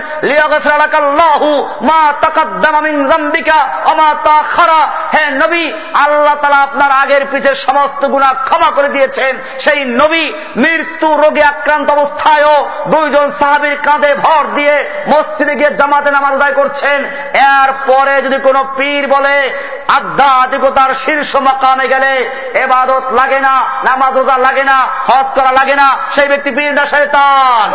সেই ব্যক্তি আল্লাহর অলির শয়তানের অলি। আমার ভাইয়েরা, আল্লাহর নবী সাল্লাহাম বড় বুজুর্গ ছিলেন না এই পিসাবরা বড় বুজুর্গ? আবার কয়, নামাজ তো কায়েম করতে বলেছে, পড়তে পারে নাই। নামাজ কায়েম করা কি ব্যাখ্যা?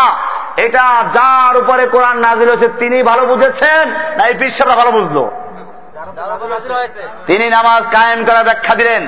আল্লাহ তালা নিজে ব্যাখ্যা শিখিয়েছেন, যেদিন নামাজ ফরজ হলো, তারপরের দিন জোহরের সময় জিব্রাইল আসলো, এসে আল্লাহ নবীকে উজু করাইল, জহুর, আসর, মাগরিবে শাহ ফজর, প্রথম অক্তে পড়াইল প্রথম দিন, এরপরে দ্বিতীয় দিন শাসকতে পড়াইলেন, পড়াইয়া তারপরে বললেন, এটা হচ্ছে নামাজ এবং এই অক্তে পড়তে হবে। আল্লাহর নবীকে আল্লাহ তালা জিব্রের মাধ্যমে আকিমুসলাতের ব্যাখ্যা বাস্তবে দেখালেন। আল্লাহর নবী আবার সাহাবিদেরকে দেখালেন। এরপরে বললেন, আমি যেরকম ভাবে সালাদ আদায় করছি, সল্লু কামা রয় তুমুনি উসল্লি, আমি যেরকম ভাবে সালাত আদায় করছি, ঠিক তেমনি ভাবে তোমরা সালাত আদায় করো। কারণ কোন পীর যদি বলতে না পারে, নামাজ কায়েম করতে বলেছে, কোন পীর যদি বলতে পারবে নামাজ এই তরিকায় বড় কোন ইমাম বলতে না পারে, নামাজ এই তরিকায় বড় সব রাস্তা বন্ধ করে দিয়ে আল্লাহ রসুল বলেছেন, সল্লু কামা রয় তুমুনি উসল্লি। আমাকে যেভাবে সালাদ আদায় করতে দেখেছ, তোমরা ঠিক সেভাবে সালাদ আদায় করো। আমরা কি নামাজ কায়েম করা ব্যাখ্যা পীর সাহ থেকে নেব, না আল্লাহ রসুলের থেকে নেব? বোঝা গেল যারা নামাজ কায়েম করার কথা বলে, মনে মনে পড়ার কথা বলে, এগুলো আল্লাহর অলি শয়তানের অলি? শয়তানের অলি। এই অলিদের সম্পর্কে আল্লাহ রসুল সাবধান করেছেন। এবারে আসুন, এদের এই দল মত অনেক হবে, আল্লাহ রসুলের কথা বলেছেন। অনেকে বলে, এত দল, এত মত, আমি কোন দিকে যাব? আসল প্রশ্ন এখানে, হুজুরের এত দল, এত ফেরকা। আরে ভাই, আল্লাহ রসুল তো পরিষ্কার করে বলেছেন, এত ফেরকা হবে। হাদিস শুনুন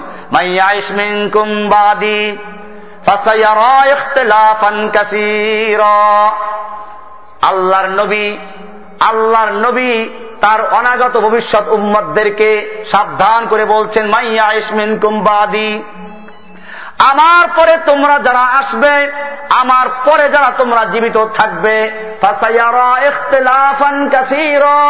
তারা অনেক ইখতলাফ দেখবে, মতভেদ দেখবে, দলাদলি দেখবে। তখন কি করতে হবে?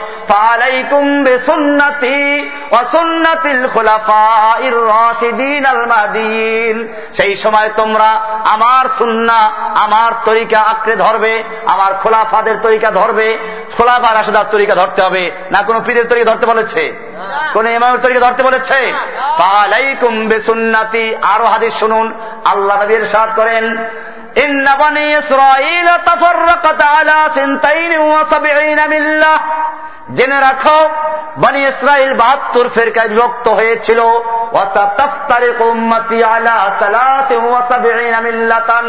আর আমার উম্মত অচিরেই তেহাত্তর ফেরকায় বিভক্ত হবে কত ফেরকা আল্লাহকে বলেছেন এত ফেরকা হবে। বিভিন্ন টুপির ফেরকা পাগড়ির ফেরকা বিভিন্ন ফেরকা তৈরি হবে। সবগুলো জাহান নামে মিকুল্লুহুম ফিন্নার, সব জাহান নামে চলে যাবে। শুধুমাত্র একটা দল নাজাদ প্রাপ্ত হবে, কয়টা দল? এবারে প্রশ্ন, সেই দলটি কারা? এটাই আমাদের খুঁজে বের করতে হবে। এই অজুহাত দিলে চলবে না। এত দল, এত মত, আমি কই যাব? তোমাকে তো আল্লাহ নবী বলেছেন, এত দল হবে, এত মত হবে, তখন তোমার যা করণীয় তা বলা হচ্ছে। আল্লাহর নবীকে সাহাবাকাম প্রশ্ন করেছেন ইয়া সেই একটি দল কোনটি যেটা নাজাদ পাবে? আল্লাহ নবী সাল্লাম বলেছেন, মা আনা আলাইহি ও আসহাবি। আমি এবং আমার সাহাবিরা যেই মতের উপরে আছি, যেই পথের উপরে আছি, এই মতের উপরে, এই পথের উপরে, এই তরিকের উপরে যারা থাকবে, এরাই একমাত্র জান্নাতি, বাকি সব কোথায় যাবে? আমি আপনাদেরকে পরিষ্কার করে দিতে চাই, আল্লাহর নবী যেদিন এই ঘোষণা করেছেন, আমি এবং আমার তরিকায় যারা তারা নাজত পাবে, বাকি সব জাহান্নামি, সেই দিন কি ইমামদের জন্ম হয়েছিল? সেই দিন পীরদের জন্ম হয়েছিল। চিস্তিয়া, কাদেরিয়া, নকশাবন্দিয়া মুজাদ্দিয়া হানাফিয়া সাফিয়া মালিকিয়া, যত তরিকা আছে, সমস্ত তরিকার ইমামরা তখন ছিল। এই তরিকাগুলো ছিল। এই তরিকাগুলো ছিল না। কোন ইমাম ছিল না। বোঝা গেল আল্লাহর নবী সাল্লাম যে তরিকা বলেছেন, সেই তরিকা হচ্ছে সোজা রাস্তা। সেই তরিকা কি? এবারে আসলে আর একটা ব্যাখ্যা। আল্লাহ রসুল বলেছেন, আন্না রাসুল আল্লাহ সাহাবি বলতেছেন আল্লাহ রসুলাম আব্দুল্লাহ বিন মাসুদ থেকে বর্ণিত আর আব্দুল্লাহ বিন মাসউদিন قال قط রাসূলুল্লাহ সাল্লাল্লাহু আলাইহি ওয়াসাল্লাম খত্তান মুস্তাকিমা আল্লাহর নবী সাল্লাল্লাহু আলাইহি ওয়াসাল্লাম একটা সোজা দাগ দিলেন সোজা কি করলেন এরপরে সেই সোজা দাগে হাত রেখে বললেন সাবিলুল্লাহ। এটা হচ্ছে আল্লাহর রাস্তা। এটা কার রাস্তা? এরপরে কোরআনে হাত পেশ করলেন মুস্তাকিমা। মুস্তাকিমা। এটা হচ্ছে আমার রাস্তা যা মুস্তাকিম সোজা সরল, একেবারে সোজা রাজপথ। যে রাস্তা সোজা হয়, রাজপথ বড় হয়, প্রশস্ত হয়, গন্তব্য পর্যন্ত সোজা চলে যায়। এটার নাম সেরাতে মুস্তাকিম। নাম কি? সেরাতে মুস্তাকিম। তিনটা গুণ থাকবে কয়টা গুণ? একটা হলো প্রশস্ত, যা চল থেকে চাপাচাপি না হয়। দুই নম্বরে সোজা, তিন নম্বরে গন্তব্য পর্যন্ত চলে গেছে। এটার নাম কি? আল্লাহ তারা বলছিল মুস্তাকিমা। এটা হচ্ছে সোজা রাস্তা। এই রাস্তাকে তোমরা অনুসরণ করবে। আর ওই যে অনেকগুলো আঁকা বাঁকা দল সরল রেখা কয়টা হয়? আর বক্ররেখা কতগুলো হয়? সরল রেখা একটা, বক্ররেখা অনেকগুলো। আল্লাহ তালা বলছেন ওলা তাত্তাবে সুবুল। এই অনেকগুলো যে রাস্তা আছে এইগুলো অনুসরণ করো না, তাহলে কিন্তু তোমাদেরকে আল্লাহর দিন থেকে বিভ্রান্ত করে, গোমরা করে সরিয়ে ফেলবে। আল্লাহ নবী সাল্লাম এরপরে ওই সোজা দাগের ডানে কিছু দাগ দিলেন, বামে কিছু দাগ দিলেন। তারপরে বলেন, ওয়াহাদিহি সুবুলুন। এই কতগুলো রাস্তা আছে? এগুলো শয়তানের রাস্তা। আলা কুল্লে সাবিল মিনহা শৈতন প্রত্যেকটা রাস্তার মুখে মুখে এক একটা শয়তান বসে আছে। কি বসে আছে? অনেকগুলো রাস্তা। এই রাস্তার প্রত্যেকটা রাস্তার মুখে এক একটা শয়তান বসে আছে। কে বসে আছে? যখন কোন ব্যক্তি সিরাতে মুস্তাকিমে চলতে চায়, শয়তান কয়, এই রাস্তায় ঢোকো, এই তরিকায় ঢোকো, এটা শর্টকাট, এটা ছোট তরিকা, এটা সংক্ষিপ্ত তরিকা, এই যে একশো ছাব্বিশ তরিকা, এর মধ্যে সোজা তরিকা, শর্টকাট তরিকা, এইটা, ওইটা, এই সমস্ত তরিকা আল্লাহ সাবধান করেছেন। এত তরিকা মানবো না, এক তরিকা মানবো? সেই তরিকার নাম ইসলাম। সেই তরিকার নাম কি? আল্লাহর নবী যেদিন ভাষণ দিয়েছিলেন, সেদিন ইসলাম ছাড়া অন্য কোন তরিকা ছিল?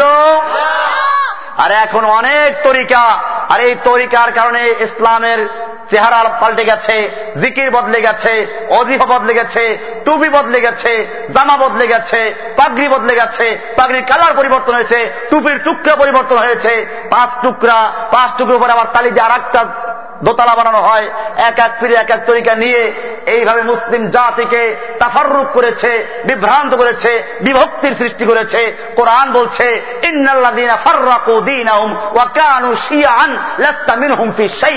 হে নবী, যারা আল্লাহর দিনকে তাফরিক করেছে, বিভক্ত করে দিয়েছে, লাস্তা মিনহুম ওয়া কানু শিয়াআন এবং বিভিন্ন দলে উপদলে বিভক্ত হয়েছে, লাস্তা মিনহুম ফি শাইইন। আপনার সঙ্গে ওদের কোনো সম্পর্ক নাই, আপনি ওদের থেকে নন। ওরা আপনার থেকে নয়। বোঝা গেল কোন তরিকা অনুসরণ করা যাবে? ইসলাম ছাড়া অন্য কোন তরিকা অনুসরণ করা যাবে না। আমি শুরু থেকে সে আলোচনাই করেছি ইসলামকে পরিপূর্ণভাবে মানতে হবে। কি মানতে হবে? না অর্ধেক মানবেন। এবারে আসল জায়গায় আসছি। অর্ধেক ইসলাম। ইসলাম তো মানবো কিন্তু অর্ধেক। আপনার ঘরে একজন মেহমান গেল। মেহমান গিয়ে দরজার ভিতরে অর্ধেক ঢুকছে আর অর্ধেক বাইরে। আপনি কি বলবেন? কি বলবেন? যে বেটা হয়তো ভিতরে ঢুকো নাহলে বাইরে যাও। এইটা বেঢঙ্গাবো না আল্লাহ রাব্বুল আলমিন কোরআনুল করিমে পরিষ্কার করে দিয়েছেন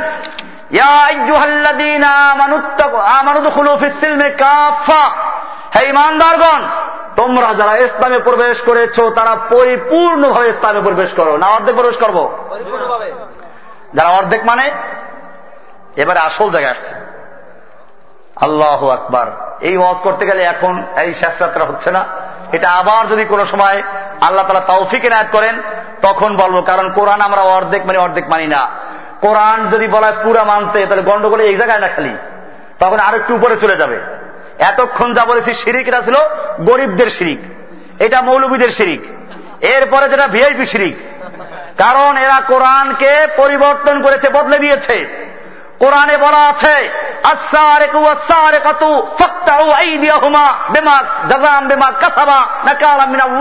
চোর চাই পুরুষ হোক নারী হোক, ওদের হাত কেটে দাও। আইনটা কার? এই আইনে দেশে আছে? বরং বলা হচ্ছে আইন হলে বর্বর আইন। ও আমার জাতি, যদি কোন ব্যক্তি বলে, আল্লাহর আইন বর্বর, এটাকে বাতিল করে বাতিল করে বিকল্প আইন তৈরি করে, সেই আইনকে মানতে বাধ্য করে, সে মুসলমান না কাফের। বুঝে বলতেছেন না বুঝে বলতেছেন? এমনি আল্লাহর আইন একজনে পালন করতে পারে নাই বিশ্বাস করে তারে কিন্তু আমি কাফের বলি নাই। আপনি খাওয়াজ বলেন আমাকে এবার। একজন রোজা রাখে নাই বিশ্বাস করে। তাকে আমি কাফের বলছি? কিন্তু যদি বলে রোজা রাখে বাদুরে নামাজ পড়ে ঢেকিতে মুসলমান থাকবে? আসুন মদ ইসলামে হালাল না হারাম? দলিল আছে? কোরআনে বলা হয়েছে ইন্নামাল খামরু ওয়াল মাইসিরু ওয়াল আনসাবু ওয়াল আজলামু রিজসুম মিন আমালিশ শাইতানি ফাজতানিবু। নিশ্চয়ই মদ জুয়া মূর্তি লটারি এগুলো সব শয়তানের কাজ। ফাজতানিবুহু তোমরা এগুলোর থেকে সম্পূর্ণভাবে দূরে থাকো। কে বলেছেন? মদ হারাম করেছেন কে? আমার জাতি বলে মদের যদি লাইসেন্স থাকে তাহলে দোকানে বিক্রি করা বৈধ। মানে তার জন্য হালাল, লাইসেন্স না থাকলে পরে হালাল। ও আমার জাতি, আল্লাহ তারা যেটা হারাম করেছেন, ওইটাকে লাইসেন্স দেওয়ার অধিকার কারও আছে? যদি কোনো ব্যক্তি দেয় সে মুসলমান থাকবে, আসুন আরও সামনে, সুদ ইসলামে হালাল না হারাম। আল্লাহ তারা বলছেন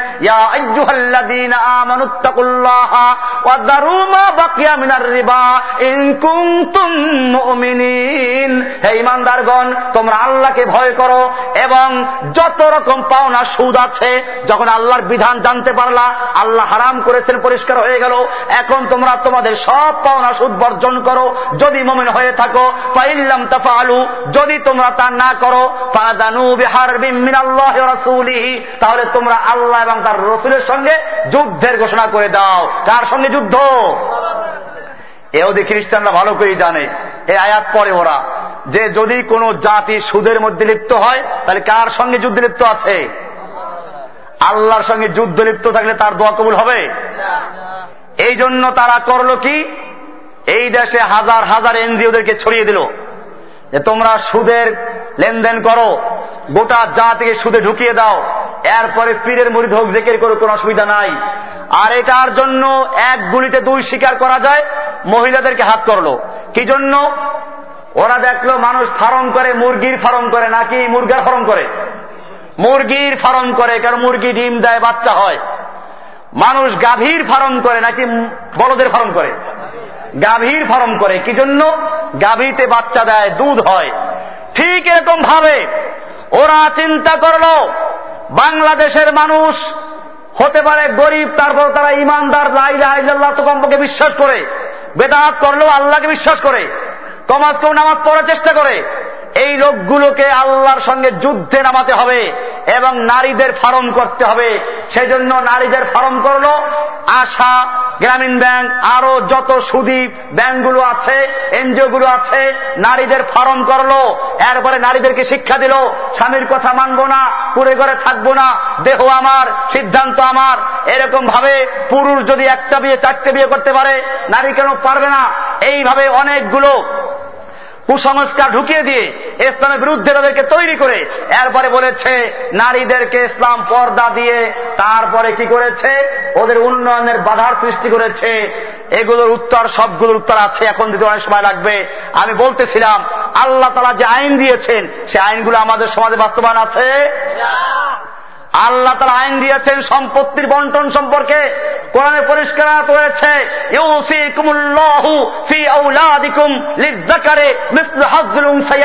আল্লাহ তারা তোমাদেরকে ওসিয়াত করছেন।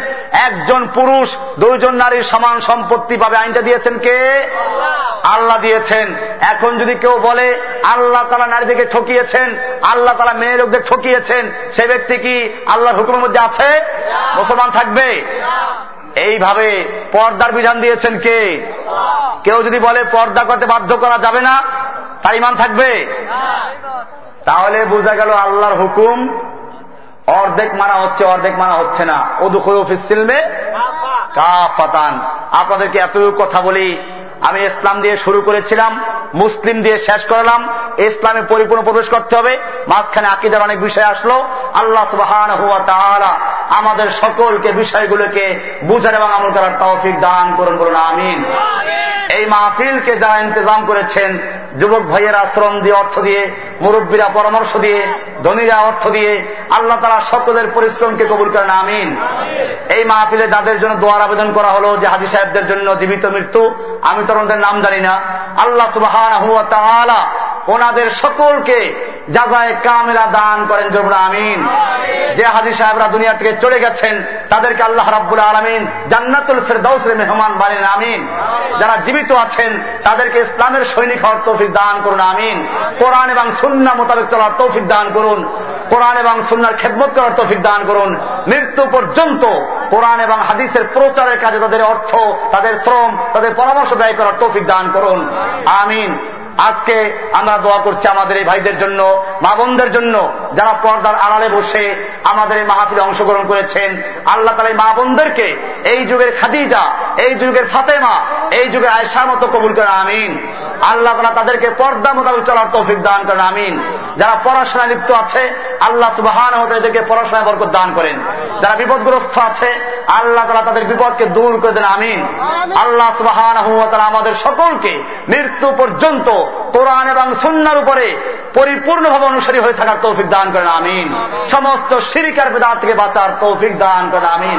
আমাদের জান, মাল, ইজ্জত, আবরু সবকিছু আল্লাহর জন্য কোরবান করার তৌফিক দান করেন, আমিন। গোটা বিশ্বের মুসলিমদেরকে মুক্তি দেওয়ার জন্য কুফফাদের কবল থেকে মুক্ত করার জন্য, আমাদেরকে জান দিয়ে, অর্থ দিয়ে, শ্রম দিয়ে, আমাদের শক্তি দিয়ে তাদের সাহায্যে কাজ করার তৌফিক দান করুন, আমিন। ওসল্লাহ তাআলা আলা নবিয়্যিনা মুহাম্মাদিন আলিহি ওয়া সাহবিহি আজমাইন সুবহানাল্লাহি বিহামদিহি সুবহানাকাল্লাহুম্মা বিহামদিকা আশহাদু আল লা ইলাহা ইল্লা আনতা আস্তাগফিরুকা ওয়া আতুবু ইলাইক আসসালামু আলাইকুম ওয়া রাহমাতুল্লাহি ওয়া বারাকাতুহু